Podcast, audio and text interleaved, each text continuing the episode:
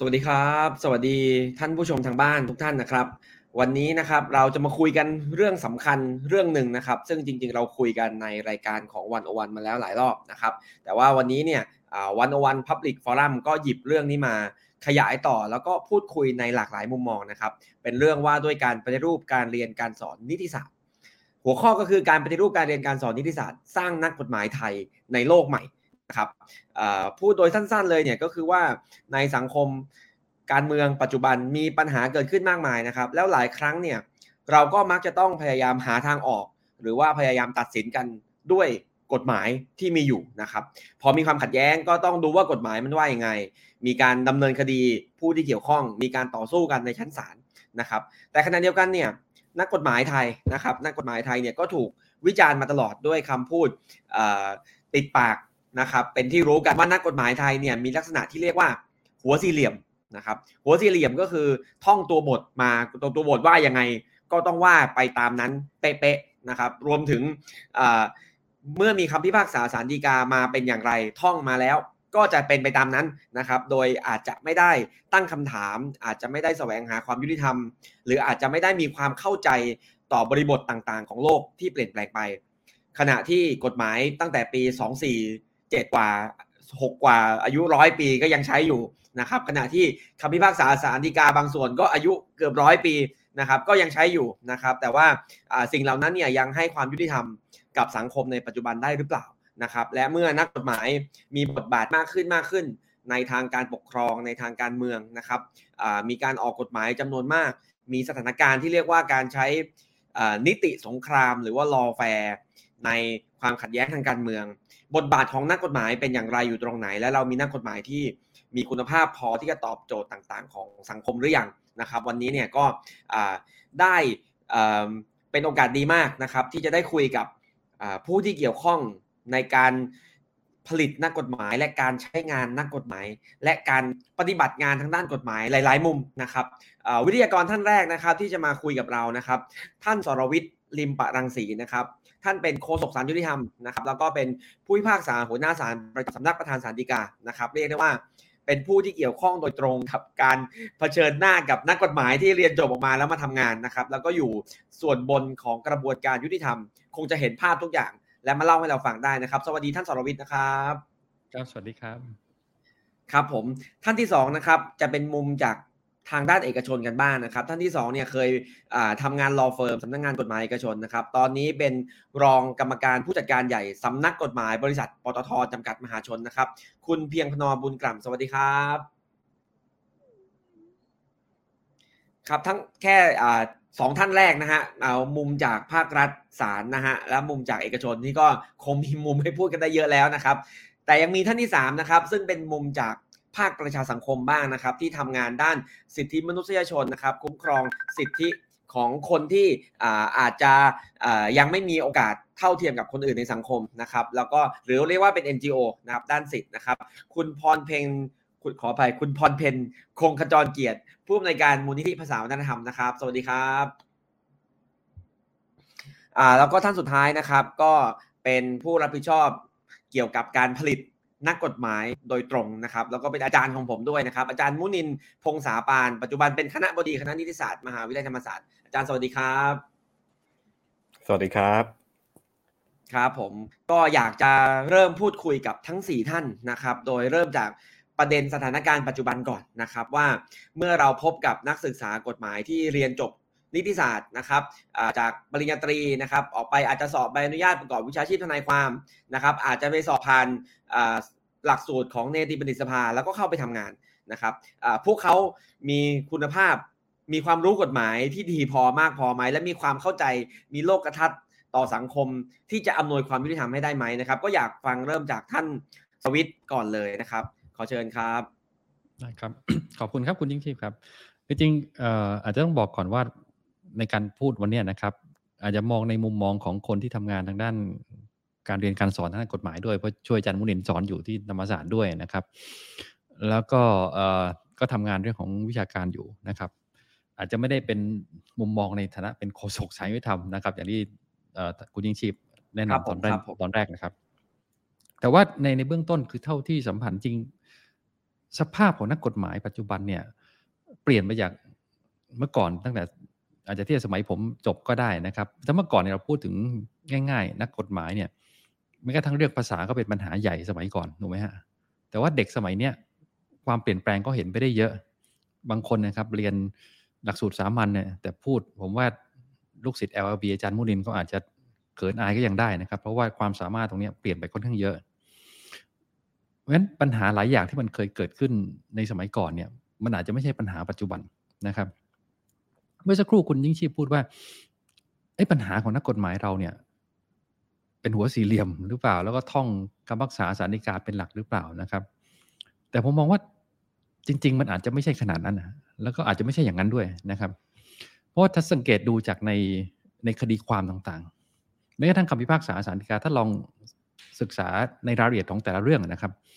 ก็จะเห็นมุมมองที่เสนอข้อต่อสู้แง่มุมต่างๆ เนี่ยที่ แตกต่างไปจากของเดิมนะครับ คือง่ายๆนะครับ คือเขาสู้ของเดิมไม่ได้ เพราะว่ามันมีแนวอยู่แล้วถูกไหมฮะมันทุกเรื่องที่มันขึ้นไปเนี่ยเขาก็จะพยายามหาแง่มุมอื่น ๆ แง่มุมใหม่ ๆ เนี่ย มาต่อสู้อยู่เสมอ ไอ้ตรงเนี้ย มันนึงแสดงให้เห็นว่าจริงๆแล้วเนี่ยไอ้ความเป็นหัวสี่เหลี่ยมเนี่ย จริง ๆ อาจจะไม่ใช่ แต่จะใช้ความไม่ใช่หัวสี่เหลี่ยมเนี่ยไปทางไหนมากกว่านะครับ มันเลยเป็นสาเหตุที่ว่าในคดีความหลายเรื่องมันก็มีข้อต่อสู้มีประเด็นใหม่ๆเนี่ยอยู่เรื่อย ถ้าถามว่าในแง่ของนักกฎหมายปัจจุบันเนี่ย จริงๆ เป็นคนที่มีความคิดเห็นหลากหลาย แล้วก็ทันต่อเหตุการณ์หลายเรื่องนะครับ ไม่ใช่เฉพาะคนที่จบมาแล้วแม้นักศึกษาที่ศึกษาอยู่เนี่ย ปัญหาต่างๆที่เกิดขึ้นเนี่ย ไม่ว่าจะสมรสเท่าเทียม ไม่ว่าจะเรื่องสิทธิ์ในการทำแท้งอะไรหลายอย่างเนี่ย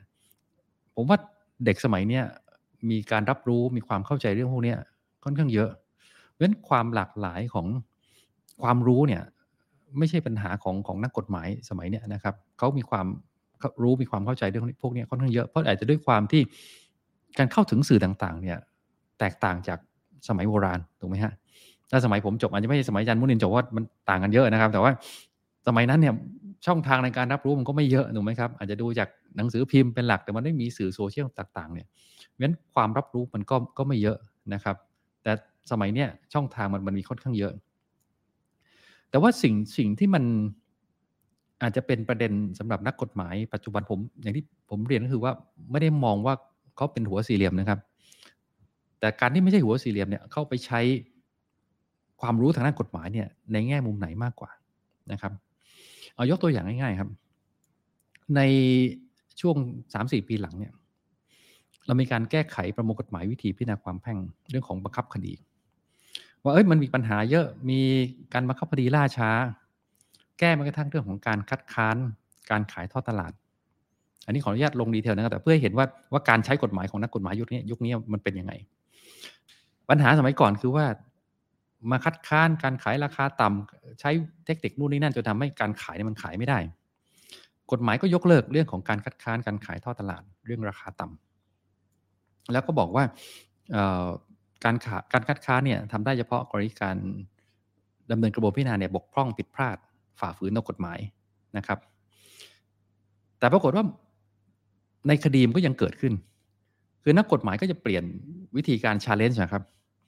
ก็คือว่าแต่เอาละไม่คัดค้านเรื่องค่าต่ำกฎหมายไม่บอกไม่อนุญาต ฉันก็ไม่ทำแต่ฉันก็มาหาช่องทางตามกฎหมายที่แก้ไขใหม่นะครับ มาตรา 295 บอกว่าไอการคัดค้านเนี่ย ผมรถติด รถเสียระหว่างทางไปคัดค้านไม่ได้ทำให้ไม่รักษาผลประโยชน์การขายไปก็บกพร่องผิดพลาดอะไรพวกนี้นะครับ ทั้งที่เนื้อหานี่ก็คือเรื่องเดิม แต่เขาบิดข้อกฎหมายเนี่ยเพื่อให้มันเข้ากับสิ่งที่กฎหมายเปลี่ยนแปลงไป ทั้งที่ความจริงแล้วเจตนาของกฎหมายก็เหมือนเดิมคือว่าต้องการที่จะเร่งรัดให้กระบวนการเนี่ยมันมันเร็วขึ้น แต่พอเราใช้กฎหมายเนี่ยเราก็มาเซิร์ฟวิธีการอย่างเงี้ยนะครับ แล้วก็มันไม่ใช่เฉพาะเรื่องนี้เรื่องเดียวนะครับ ทุกวันนี้หลายเรื่องเอาง่ายๆคุณเพียงพนอาจจะสัมผัสเรื่องของภาคปฏิบัติเห็นอยู่อยู่แล้วนะครับ การดำเนินการหลายเรื่องเนี่ยมีแท็กติกมีกระบวนการอะไรหลายอย่างเพื่อทำให้กระบวนการเนี่ยมันมันล่าช้ากว่าที่ควรจะเป็น ซึ่งบางครั้งเราก็บอกว่า ความยุติธรรมที่ล่าช้า เป็นการปฏิเสธความยุติธรรมถูกไหมฮะแต่เราอาจจะไม่เคยมองไอ้ความล่าช้าเนี่ย จริง ๆ ตัวกระบวนการยุติธรรมมันไม่ล่าช้าด้วยตัวเองหรอกครับ มันล่าช้าเพราะนักกฎหมายที่ที่ไปใช้กฎหมายไปอยู่ในกระบวนการยุติธรรมเนี่ยนะครับเพราะไอ้ตรงนี้ต่างหากที่ว่า ผมเลยไม่มองว่านักกฎหมายเราเนี่ย หัวสี่เหลี่ยมนะครับ แต่พอไม่หัวสี่เหลี่ยมเนี่ยเขาไปใช้กฎหมายในลักษณะไหนต่างหากนะครับ ที่มันอาจจะเป็นปัญหาเรื่องของการการใช้กฎหมายในปัจจุบันนะครับ ซึ่งส่วนสาเหตุมันก็อาจจะมีได้ได้หลายอย่างนะครับ แต่ว่าตรงเนี้ยจริง ๆแล้วเนี่ยมันเป็นปัญหาที่ ผมเชื่อนักกฎหมายพวกนี้เขาไม่ได้ท่องดีกาหรอกครับเขาเพราะถ้าท่องดีกาเนี่ยเขาไม่มาทำอย่างเงี้ยเพราะดีกามันก็ชัดอยู่แล้วว่า อย่างเงี้ยทำได้หรือทำไม่ได้ถูกไหมฮะ มันเขียนไว้ทั้งในในกฎหมายด้วยซ้ำไป เพราะฉะนั้นมันก็เลยไม่ใช่เรื่องของการที่เป็นนักกฎหมายที่มาแต่ท่องจำแต่ว่าพยายามแสวงหาลูปลูโพในกฎหมาย พยายามที่จะบิดแม้กระทั่งในกฎหมายที่มันมันมันเขียนไว้เนี่ย เพื่อมาเซิร์ฟวัตถุประสงค์ส่วนตัวโอ้แน่นอนในแง่หนึ่งเนี่ยเขาก็อาจจะพยายามที่จะช่วย ลูกความช่วยคนที่มาปรึกษาเขาในการประกอบอาชีพ ในการประกอบวิชาชีพ แต่ในขณะเดียวกันเนี่ยผลของการที่ที่เราใช้กฎหมายในลักษณะหรือรูปแบบอย่างเนี้ยนะครับ ที่มันทำให้ก็เกิดปัญหาในในกระบวนการโดยรวมนะครับ แต่ว่าสาเหตุมันก็มาจากคนทั้งนั้นแหละครับ เพราะว่าโดยกฎหมายมันก็อยู่อย่างนั้น สุดท้ายกฎหมายมันจะเป็นอย่างไรเนี่ย มันยุ่งขึ้นอยู่กับการที่เราใช้ถูกไหมฮะก็ไม่ต่างจากเรา แก้รัฐธรรมนูญจะแก้กี่ฉบับสุดท้ายถ้าคนที่ใช้เนี่ยมันก็ขึ้นอยู่กับคนเหมือนกันนะครับ แล้วก็อีกประการหนึ่งก็คือว่าจริงๆแล้วเนี่ยบางทีเรามองว่าเราอยู่ในสังคมประชาธิปไตยที่เราต้องยอมรับความคิดเห็นที่แตกต่างถูกไหมฮะแต่ว่าสังเกตไหมทั้งนักกฎหมายเราเองเนี่ย เราก็มักจะมองเราเราถูกถูกไหมฮะแต่ขณะเดียวกันเนี่ย เราก็ มองว่าคนที่คิดต่างจากเราเนี่ย ไม่ถูกนะครับจนกระทั่งเกิด cancel culture อะไรก็แล้วแต่เนี่ย แต่ผมมองว่าทุกคนมีสิทธิ์ที่จะคิดได้ในในมุมมองของตัวเองนะครับ ทุกคนเนี่ยมีสิทธิ์ที่จะมองได้จากจากมุมมองของตัวเองนะครับจริงมันมันเป็นปกติของโลกครับ ถ้าเรายืนอยู่มุมหนึ่งของห้อง คนหนึ่งยืนอยู่ตรงกลาง คนหนึ่งอยู่หน้าชั้นเรียน อีกคนหนึ่งอยู่หลังห้องเรียน แล้วมองมาที่คนคนเดียวกันเนี่ย มันมองมาจากคนละจุดถูกไหมฮะแล้วเราคงไม่สามารถบังคับให้ทุกคนต้องมายืนอยู่หน้าชั้นเหมือนกัน แล้วมองไปที่คนคนเดียวกันนะครับ ในโลกเนี่ยมันมองจากแต่ละมุมห้องอยู่แล้วนะครับ ซึ่งในตรงนี้บางทีนักกฎหมายรุ่นหลังๆเนี่ยนะครับ ก็อาจจะลืมคิดไปว่าจริง ๆ แล้วเนี่ยมุมมองของคนมันต่างกันได้ แล้วก็แต่ละคนเนี่ยก็อาจจะมีมุมมองที่ไม่จำเป็นต้องเหมือนกันนะครับ แล้วบางทีทุกคนอาจจะมีส่วนถูกด้วยกันทั้งสิ้นนะฮะ เป็นถูกมากถูกน้อยหรือถูกในแง่มุมไหนนะครับ แต่คงไม่ได้หมายความว่าถ้าเราคิดแบบนี้แน่นอนเราคิดแบบนี้เราคิดว่าถูก แต่มันไม่ได้หมายความคนอื่นเขาจะผิดด้วยเหมือนกันนะครับ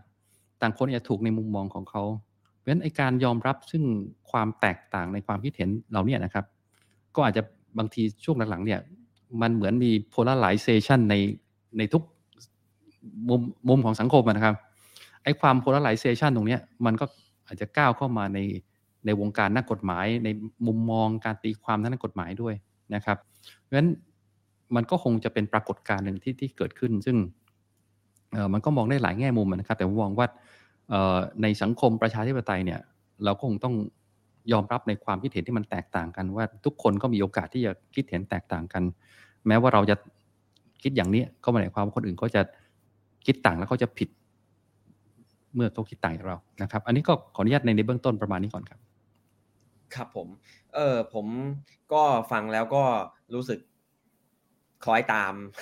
ครับว่าเออจริง ๆ วัฒกรรมเรื่องนักกฎหมายหัวสี่เหลี่ยมหัวสี่เหลี่ยมเนี่ยอาจจะถูกทำลายไปตามยุคสมัยบ้างก็ได้ ถ้าหากว่าคนรุ่นใหม่โตมาพร้อมกับการรับสื่อที่หลากหลายเอ่อแล้วก็เขาก็อาจจะเรียนรู้สังคมเองโดยไม่โอเคอ่านหนังสือนิติศาสตร์ก็เล่มเดิมแหละแต่ว่าเขาก็อาจจะเรียนรู้สังคมภายนอกเองก็ได้ แต่ว่าท่านสรวิทย์เนี่ยตั้งประเด็นหลักก็คือว่า อาจจะเป็นเรื่องคุณธรรมจริยธรรมวิชาชีพนะครับว่าจะหาช่องโหว่ของกฎหมายไปทริกกี้เอาใจลูกความแค่ไหนนะครับขอถามท่านสรวิทย์อีกสักนิดหนึ่งนะครับว่าเออแล้วท่านในมุมของคุณภาพแบบว่าความรู้ความสามารถล่ะครับคนที่เดินเข้าไปเป็นผู้พิพากษาหรือจากประสบการณ์ของท่านสรวิทย์เนี่ยคิดว่านักกฎหมายที่ผลิตมาจากระบบปัจจุบันเนี่ยมีความรู้ความสามารถสำหรับการปฏิบัติหน้าที่เพียงพอหรือยังครับ คือจริงๆในแง่ของความรู้ทางด้านกฎหมายเนี่ยผมมองว่ามันไม่ได้ด้อยไปกว่าในอดีตนะครับ จริงๆแล้วเนี่ยด้วยข้อมูลต่างๆที่มีเนี่ยนะครับเอาง่ายๆครับเมื่อก่อนเนี่ยคนที่อาจจะอย่างที่คุณชิงชีบอกอาจจะมีความจำเรื่องของคำพิพากษาสารดีกาได้เยอะนะครับ อาจจะเป็นคนรับการยกย่องว่าแม่นดีกาอะไรพวกนี้แต่ทุกวันนี้เราเข้าถึงดีกาด้วย แค่ปลายนิ้วคลิกเมาส์คลิกพิมพ์ออกไปไม่กี่คำเนี่ยมันก็เข้าถึงข้อมูลพวกนี้ได้หมดงั้นข้อมูลที่นักกฎหมายรุ่นใหม่มีอยู่เนี่ยมันเยอะกว่าสมัยก่อนมากมายมหาศาลนะครับ ไม่รวมถึงช่องทางสื่อไม่ทั้งอ้าวคณะนิติศาสตร์จะจัดสัมมนาสัมมนาเมื่อก่อนเนี่ย เราก็ต้องดันต้นไปถึงท่าประจันถูกไหมฮะอย่างบางวันผมนั่งอยู่ที่บ้านเนี่ย ผมก็สามารถที่จะเปิดฟังทาง Facebook Live ก็ได้เพราะฉะนั้นข้อมูลต่างๆเหล่านี้มันอบันดันมันมากกว่าสมัยก่อนเยอะแยะครับ ที่จะทำให้นักกฎหมาย ยุคปัจจุบันเนี่ยเข้าถึงได้นะครับเพราะฉะนั้นพอข้อมูลมันเยอะเนี่ยโดยสภาพเนี่ยความรู้ความสามารถมันไม่ควรจะน้อยกว่าแล้วครับ แต่ว่าบางทีเนี่ยข้อมูลมันมากก็จริง แต่ว่ามันก็อาจจะเกิดปรากฏการณ์นี้มันอาจจะข้อมูลไม่ถึงขนาดเฟกนิวนะครับ แต่ว่าความเห็นบางคนเนี่ยไม่พูดถึงคดีใดคดีแต่ว่าคดีดังบางเรื่องที่อยู่ในในมุมในเป็นที่ถกเถียงของสังคมเนี่ย ก็จะเห็นนักกฎหมายออกมาแสดงความเห็นเยอะแยะ แต่บางทีมันก็ต้องกรองความคิดเห็นพวกนี้ด้วยเหมือนกัน แต่ด้วยความที่โลกปัจจุบันเนี่ยมันคอนเน็กเต็ดกันมากขึ้น ข้อมูลมากขึ้นเนี่ย นักกฎหมายอยู่ที่ไหนในประเทศไทยเนี่ยก็สามารถที่เข้าถึงสัมมนาอภิปรายต่างๆ ได้แม้ทั้งวันนี้นะครับพอมันเข้าถึงได้เยอะเนี่ย โดยธรรมชาติเนี่ย ความรู้ความสามารถมันไม่ควรจะน้อยลงถูกไหมฮะแต่อย่างที่ผมบอกคือมันเป็นประเด็นว่าแล้วมีแล้วเนี่ย ใช้แบบไหน เอาไปใช้เพื่อวัตถุประสงค์อย่างไรเนี่ย มันเป็นอีกเรื่องหนึ่ง ครับผม ขอบคุณครับท่านสรวิทย์ครับ ก็ประสบการณ์ผมก็เห็นจริงตามที่ท่านสรวิทย์ว่านะครับ คือสมัยผมเรียนเนี่ยยังไงมันก็ต้องถือประมวลเล่มหนาและคำบรรยายประกอบกัน แล้วก็ต้อง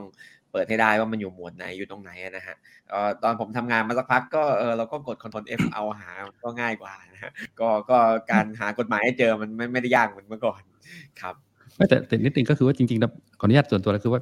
คือตั้งแต่สมัยเรียนนะครับ ผมก็ไม่เคยท่องดีกานะครับโดยส่วนตัวก็ไม่เคยท่อง แล้วก็คือเอ่อตั้งแต่เรียนมาก็คืออ่านหนังสือก็พยายามเข้าใจหลักการเป็นหลักนะครับครับ เพราะว่าจริง ๆ ถ้าเกิดเราเราใช้กฎหมายเนี่ย โอกาสที่ว่าคุณจะต้องตอบคำถามนั้นณเดี๋ยวนั้นเนี่ย มันอาจจะมีบ้างแต่ไม่เยอะหรอกครับใช่แต่ส่วนใหญ่เราจะมีเวลาที่กลับมาตั้งหลักมาค้นคว้าได้เพราะฉะนั้นถ้าเราเข้าใจหลักการของมันเนี่ย มันมีแกลบของเวลาที่สามารถมามาค้นคว้าหาคำตอบให้กับปัญหา แต่ขึ้นอยู่กับว่าเรารู้ ที่จะไปหาคำตอบหรือเปล่า หรือเรามีหลักการคิดที่จะทำให้เกิดคำตอบอย่างนั้นหรือเปล่ามากกว่า ครับผมนะครับครับผมขอบคุณครับ ฟังอีกมุมหนึ่งนะครับ จากสายเอกชนบ้างนะครับ คุณเพียงพนอนะครับอขอเชิญกับคำถามเดียวกันครับ ผมว่าบัณฑิตกฎหมายที่จบการศึกษามาเมื่อเดินเข้าไปทำงานแล้ว เห็นคุณภาพหรือเห็นปัญหาอย่างไรไหมครับ เชิญครับก็ อย่างที่ได้ได้เกริ่นไว้ก่อนเข้ารายการนะคะ หลังจากที่ให้ความเห็นจากมุมของภาคเอกชน อาจจะขออนุญาตไฟไปภาคอื่นนิดหนึ่งนะคะเพราะว่าก็ได้มีโอกาสได้ทำงานแล้วก็ได้ได้พบอะไรที่ที่มีทั้งความเหมือนความต่างนะคะ ถ้าโดยในภาพรวมเนี่ยก็คงจะต้องบอกว่าน้องๆรุ่นใหม่ๆเนี่ยข้อเรียกว่าเป็นจุดเด่นมากๆของเขานะคะ ก็คือหนึ่งความ เชี่ยวชาญหรือว่าทักษะในเรื่องดิจิทัลนะคะเพราะฉะนั้นเรื่องของการเซิร์ชมันมันเหมือนกับเป็นธรรมชาติของเขานะคะซึ่งในคนรุ่นพี่ก็แล้วกันนะคะก็จะไม่ได้ไม่ได้มีหนึ่งไม่ได้มีอะไรรองรับแบบนี้สองก็คือคงต้องใช้เวลานะคะสมัยนี้เรามาพูดกันเรื่อง e-signature เนี่ยเด็กๆเขาเก็ตง่ายมากเลยเเรื่องที่สองนะคะก็จะคล้ายๆท่านสารวิทย์ก็คือ น้องๆ รุ่นใหม่ๆเนี่ยคนรุ่นใหม่ๆนะคะตอนนี้ก็มีน้องๆที่มาฝึกงานอยู่ 9 คน เขากล้าแสดงความคิดเห็นนะคะกล้าแสดงออกกล้าแสดงความคิดเห็น เพราะฉะนั้นเรื่องของทักษะในการนำเสนอการพูดเนี่ยก็คงจะไม่ได้ไม่ได้เหมือนคนยุคเก่าๆที่อาจจะมีความเขินอายมีอะไรซึ่งซึ่งต่างกันเยอะมากนะคะ เรื่องที่3นะคะเรื่องภาษาอังกฤษนะคะต้องบอกว่า สมัยก่อนนี้เราบอกว่าเด็กนิติกับภาษาอังกฤษนี่จะเป็นไม้เบื่อไม้เมากัน แต่สมัยนี้ไม่ใช่ค่ะเพราะว่าเชื่อว่าด้วยการสื่อสารมีการ์ตูนภาษาอังกฤษมีอะไรต่างๆ เพราะฉะนั้นเขาเป็นธรรมชาติกว่า เพราะฉะนั้นจากตรงข้อดีตรงนี้ประกอบกับโลกปัจจุบันเนี่ยทำให้การค้นคว้าของน้องๆยุคนี้เนี่ยเขาทำได้หลากหลายครอบคลุมนะคะเพราะฉะนั้นสมมุตินะคะว่า วันนี้เราอยากจะเช็คว่ามีประเทศไหนนะ ที่ยอมให้ทนายผู้หญิงนุ่งกางเกงไปศาลได้ Search Google วันนี้เจอเลยค่ะ แล้วก็เจอด้วยว่า อ๋อ อังกฤษเนี่ยเขาก็เคยมีคดีกันแบบนี้เหมือนกันเมื่อสัก 20 กว่าปีที่แล้ว อันนี้คือตัวอย่างนะคะ เพราะฉะนั้นอะไรที่เราคุยกันในในสังคมหรือแม้กระทั่งเป็นเรื่องงาน เราอยากจะเช็คเหมือนกันว่าในประเด็นนี้เนี่ยศาลในต่างประเทศว่ายังไงง่ายมากเลยค่ะ อันนี้ก็คือโลกโลกที่เด็กๆยุคยุคใหม่เขาคงน่าจะมีโอกาสมากกว่า แล้วก็จากช่วงโควิด ก็ทำให้เห็นนะคะอยากจะเรียนกับ professor ที่เก่งที่สุดในโลก ก็มีคลิปมีอะไรออกมาเต็มไปหมดนะคะมีทั้งเรื่องของการนำเสนอมีอะไรต่างๆ เพราะฉะนั้นความรู้นี่ต้องบอกว่า unlimit นะคะอันนี้ก็เป็นเรียกว่า เป็นเทคโนโลยีในยุคปัจจุบันประกอบกับทักษะของน้องๆ คนรุ่นใหม่ ๆ แต่ถ้าถามบอกว่าอะไรที่อาจจะจะเรียกว่าจะเรียกว่าเป็นจุดอ่อนจุดด้อยหรือว่าข้อที่ที่มันหายไปก็แล้วกันนะคะพอมันมีทักษะในเรื่องดิจิทัลมากๆเนี่ยจริง ๆ ภาษาไทยน้องๆเนี่ยแย่ลง ทั้งในเรื่องของการพูดแล้วก็การเขียนนะคะแล้ว แล้วบางคนนี้คืออาจจะแยกไม่ออกเลยว่า นี่มันคือภาษาภาษาพูดไม่ใช่ภาษาเขียนนะคะ ซึ่งซึ่งแสดงให้เห็นค่อนข้างชัดเจนนะคะ ก็อาจจะขาดตรงนี้ไป เพราะว่าโลกเขาเป็นโลก copy paste มากขึ้น ข้อมูล search ง่ายขึ้น มันก็ก็คงทำให้ตรงนี้มันก็จะแตกแตกต่างจากยุคเก่านะคะสองก็คือเราเรียกว่า อันนี้อันนี้จะไปต่อเนื่องกับท่านสรวิทย์แต่อาจจะมองคนละมุมนิดหนึ่งนะคะ เนื่องจากว่าพี่ก็สิ้นเดือนนี้คือพรุ่งนี้เนี่ยจะอยู่ปตทมาครบ 5 ปีนะคะ แต่ว่าก็ทำงานภาคของ law firm มาสัก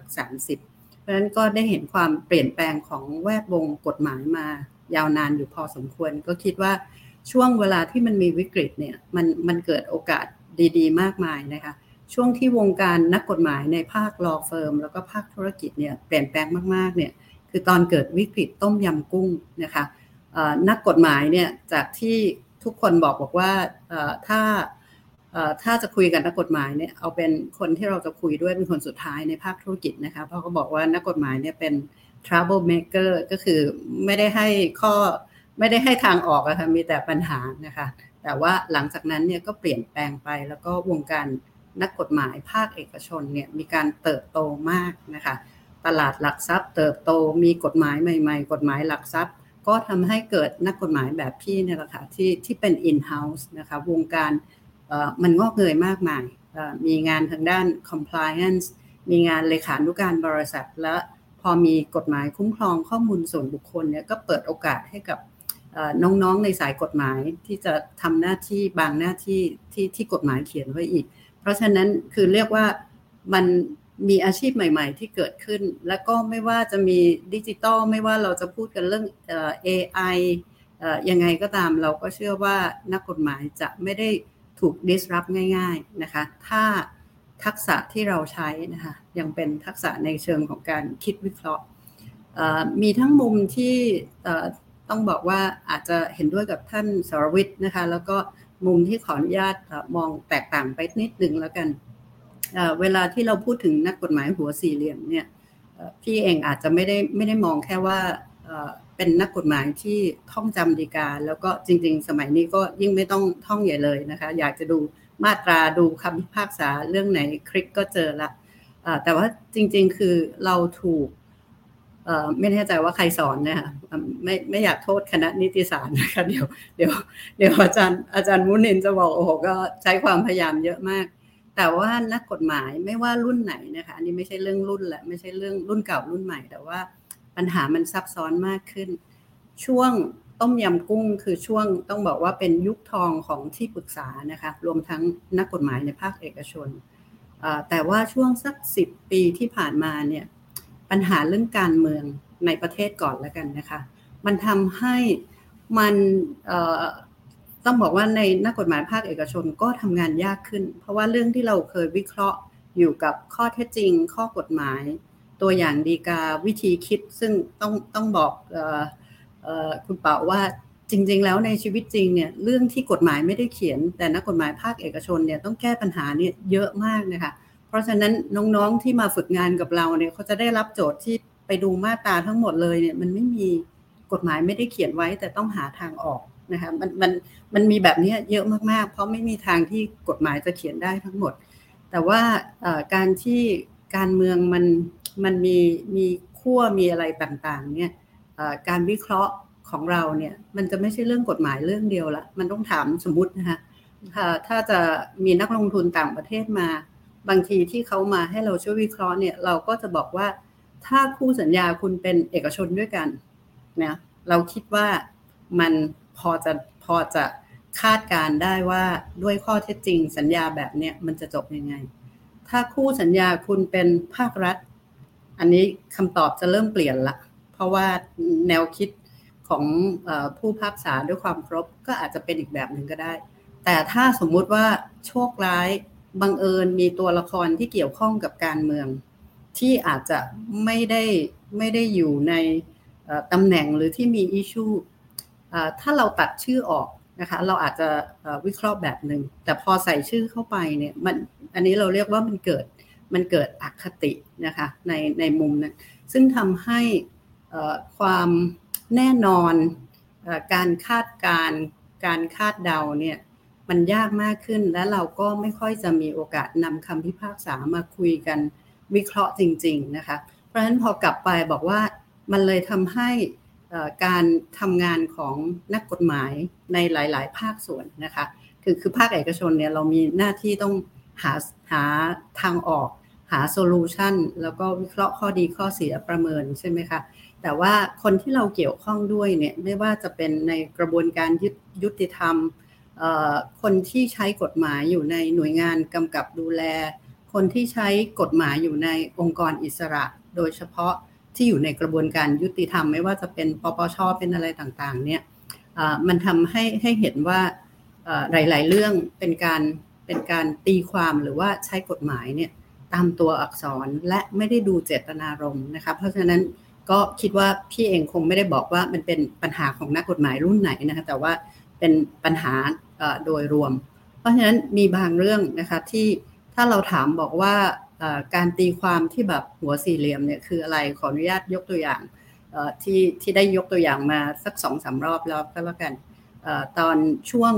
วิกฤตโควิดเนี่ยทางแบงก์ชาติได้ออกมาแล้วก็บอกว่าต่อไปนี้เนี่ยห้ามธนาคารเนี่ยคิดเบี้ยปรับกับเงินที่เราภาษาเราจะเรียกว่าเป็น prepayment fee นะคะแปลว่า ถ้าลูกหนี้บังเอิญจะชำระหนี้ก่อนกำหนด สัญญาของพวกธนาคารในยุคอดีตนะคะตอนนี้คงแก้ไขแล้วล่ะ ก็จะคิดเบี้ยปรับเนี่ยบนจำนวนเงินกู้ทั้งหมด ถึงแม้ว่าได้ชำระไปแล้วนะคะสื่อมวลชนก็จะพาดหัวข่าวว่า ลูกหนี้เฮแบงค์ชาติออกมาช่วยคำถามก็คือว่าจริง ๆ แล้วเนี่ยมันเป็นเรื่องที่ไม่ถูกต้องตั้งแต่ต้น ใช่หรือเปล่า ถ้าเราใช้ ความรู้ทางด้านเศรษฐศาสตร์ ทางด้านการเงินก็คือ เงินที่เราจ่ายไปแล้วมาคิดมาคิดเบี้ยปรับได้ยังไง ก็ในเมื่อมันชำระไปแล้วชำระตามกำหนดนะคะนนี้คือคือตัวอย่างว่าคำถามคือนักกฎหมายที่อยู่ในธนาคาร นักกฎหมายในสำนักงานกฎหมายไปจนถึงผู้พากษาไม่เห็นประเด็นนี้ได้ยังไงนะคะอันอันนี้คือตัวอย่างว่าเราอาจจะถูกสอนว่าก็สัญญาเขียนมาแบบนั้นไง จนไม่ได้ไม่ได้ challenge หรือว่าไม่ได้ท้าทาย นะคะ อีกตัวอย่างที่ชอบยกเหมือนกันบังเอิญก็มีคำพิพากษาดีกาเมื่อไม่นานนี้นะคะเป็นเคสที่ปปชนะคะฟ้องเรื่องรายงานทรัพย์สินนะคะตามตามเนื้อหาเป็นคดีที่มาสิ้นสุดหลังจากผ่านไป 10 ปีนะคะเป็นเข้าใจว่าเป็นผู้บริหารองค์องค์กรส่วนท้องถิ่นนะคะเขาก็รายงานทรัพย์สินมีจำนวนประมาณสัก 5 ล้าน3แสน จำนวนที่ตกหล่นไปเนี่ยคือ 35,000 บาทนะคะก็สู้กันไปจนถึงศาลฎีกา แล้วก็ศาลฎีกาบอกว่าไอ้ที่มันหายไป 35,000 บาทเนี่ยมันคือเป็นรถยนต์รถกระบะนะคะใช้มา 20 ปีละถ้าขายตอนนี้ได้ 5,000 บาท ส่วนที่เหลืออีกสักประมาณสักสามหมื่นเนี่ยคือบัญชีที่เขาหลงลืมไม่ได้ใช้เลยนะคะ มีคำคำซึ่งศาลบอกว่าถ้าดูแล้วเนี่ย จำนวนเงินที่จำนวนทรัพย์สินที่เขารายงาน 5 ล้านกว่า เมื่อเทียบกับจำนวนที่ตกหล่นเนี่ยก็แสดงว่าจำเลยไม่ได้มีเจตนา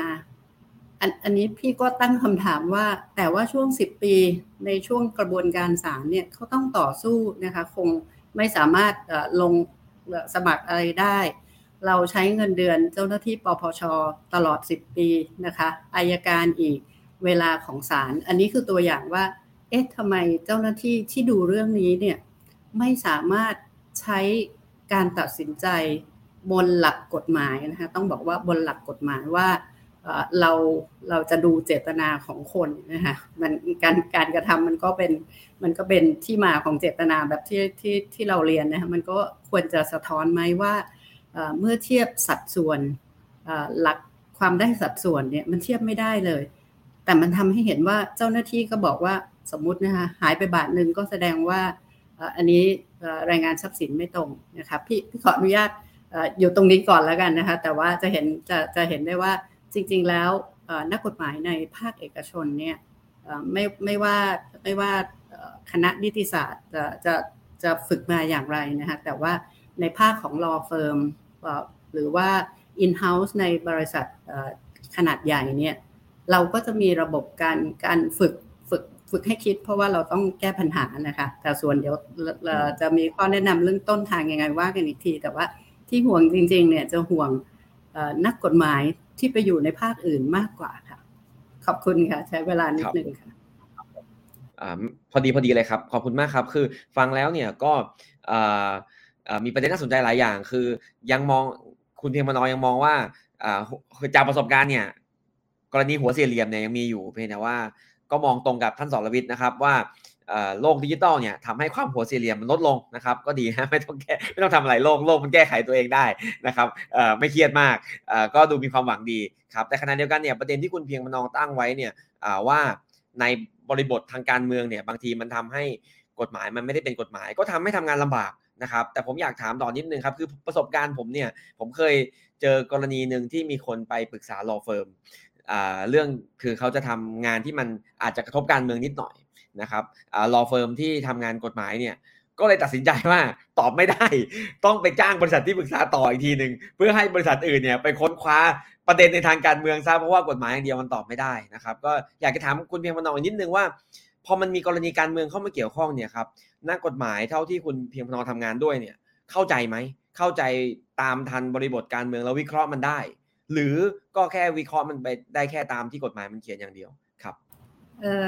จริงๆต้องบอกว่าถ้าเป็นนักกฎหมายที่มีประสบการณ์ก็แล้วกันนะคะ แล้วก็ผ่านการคิดแบบที่เราเรียกว่าเป็น critical thinking แล้วกันนะคะเราก็เราก็จะวิเคราะห์ความเป็นไปได้วิเคราะห์ข้อดีข้อเสียนะคะรวมทั้ง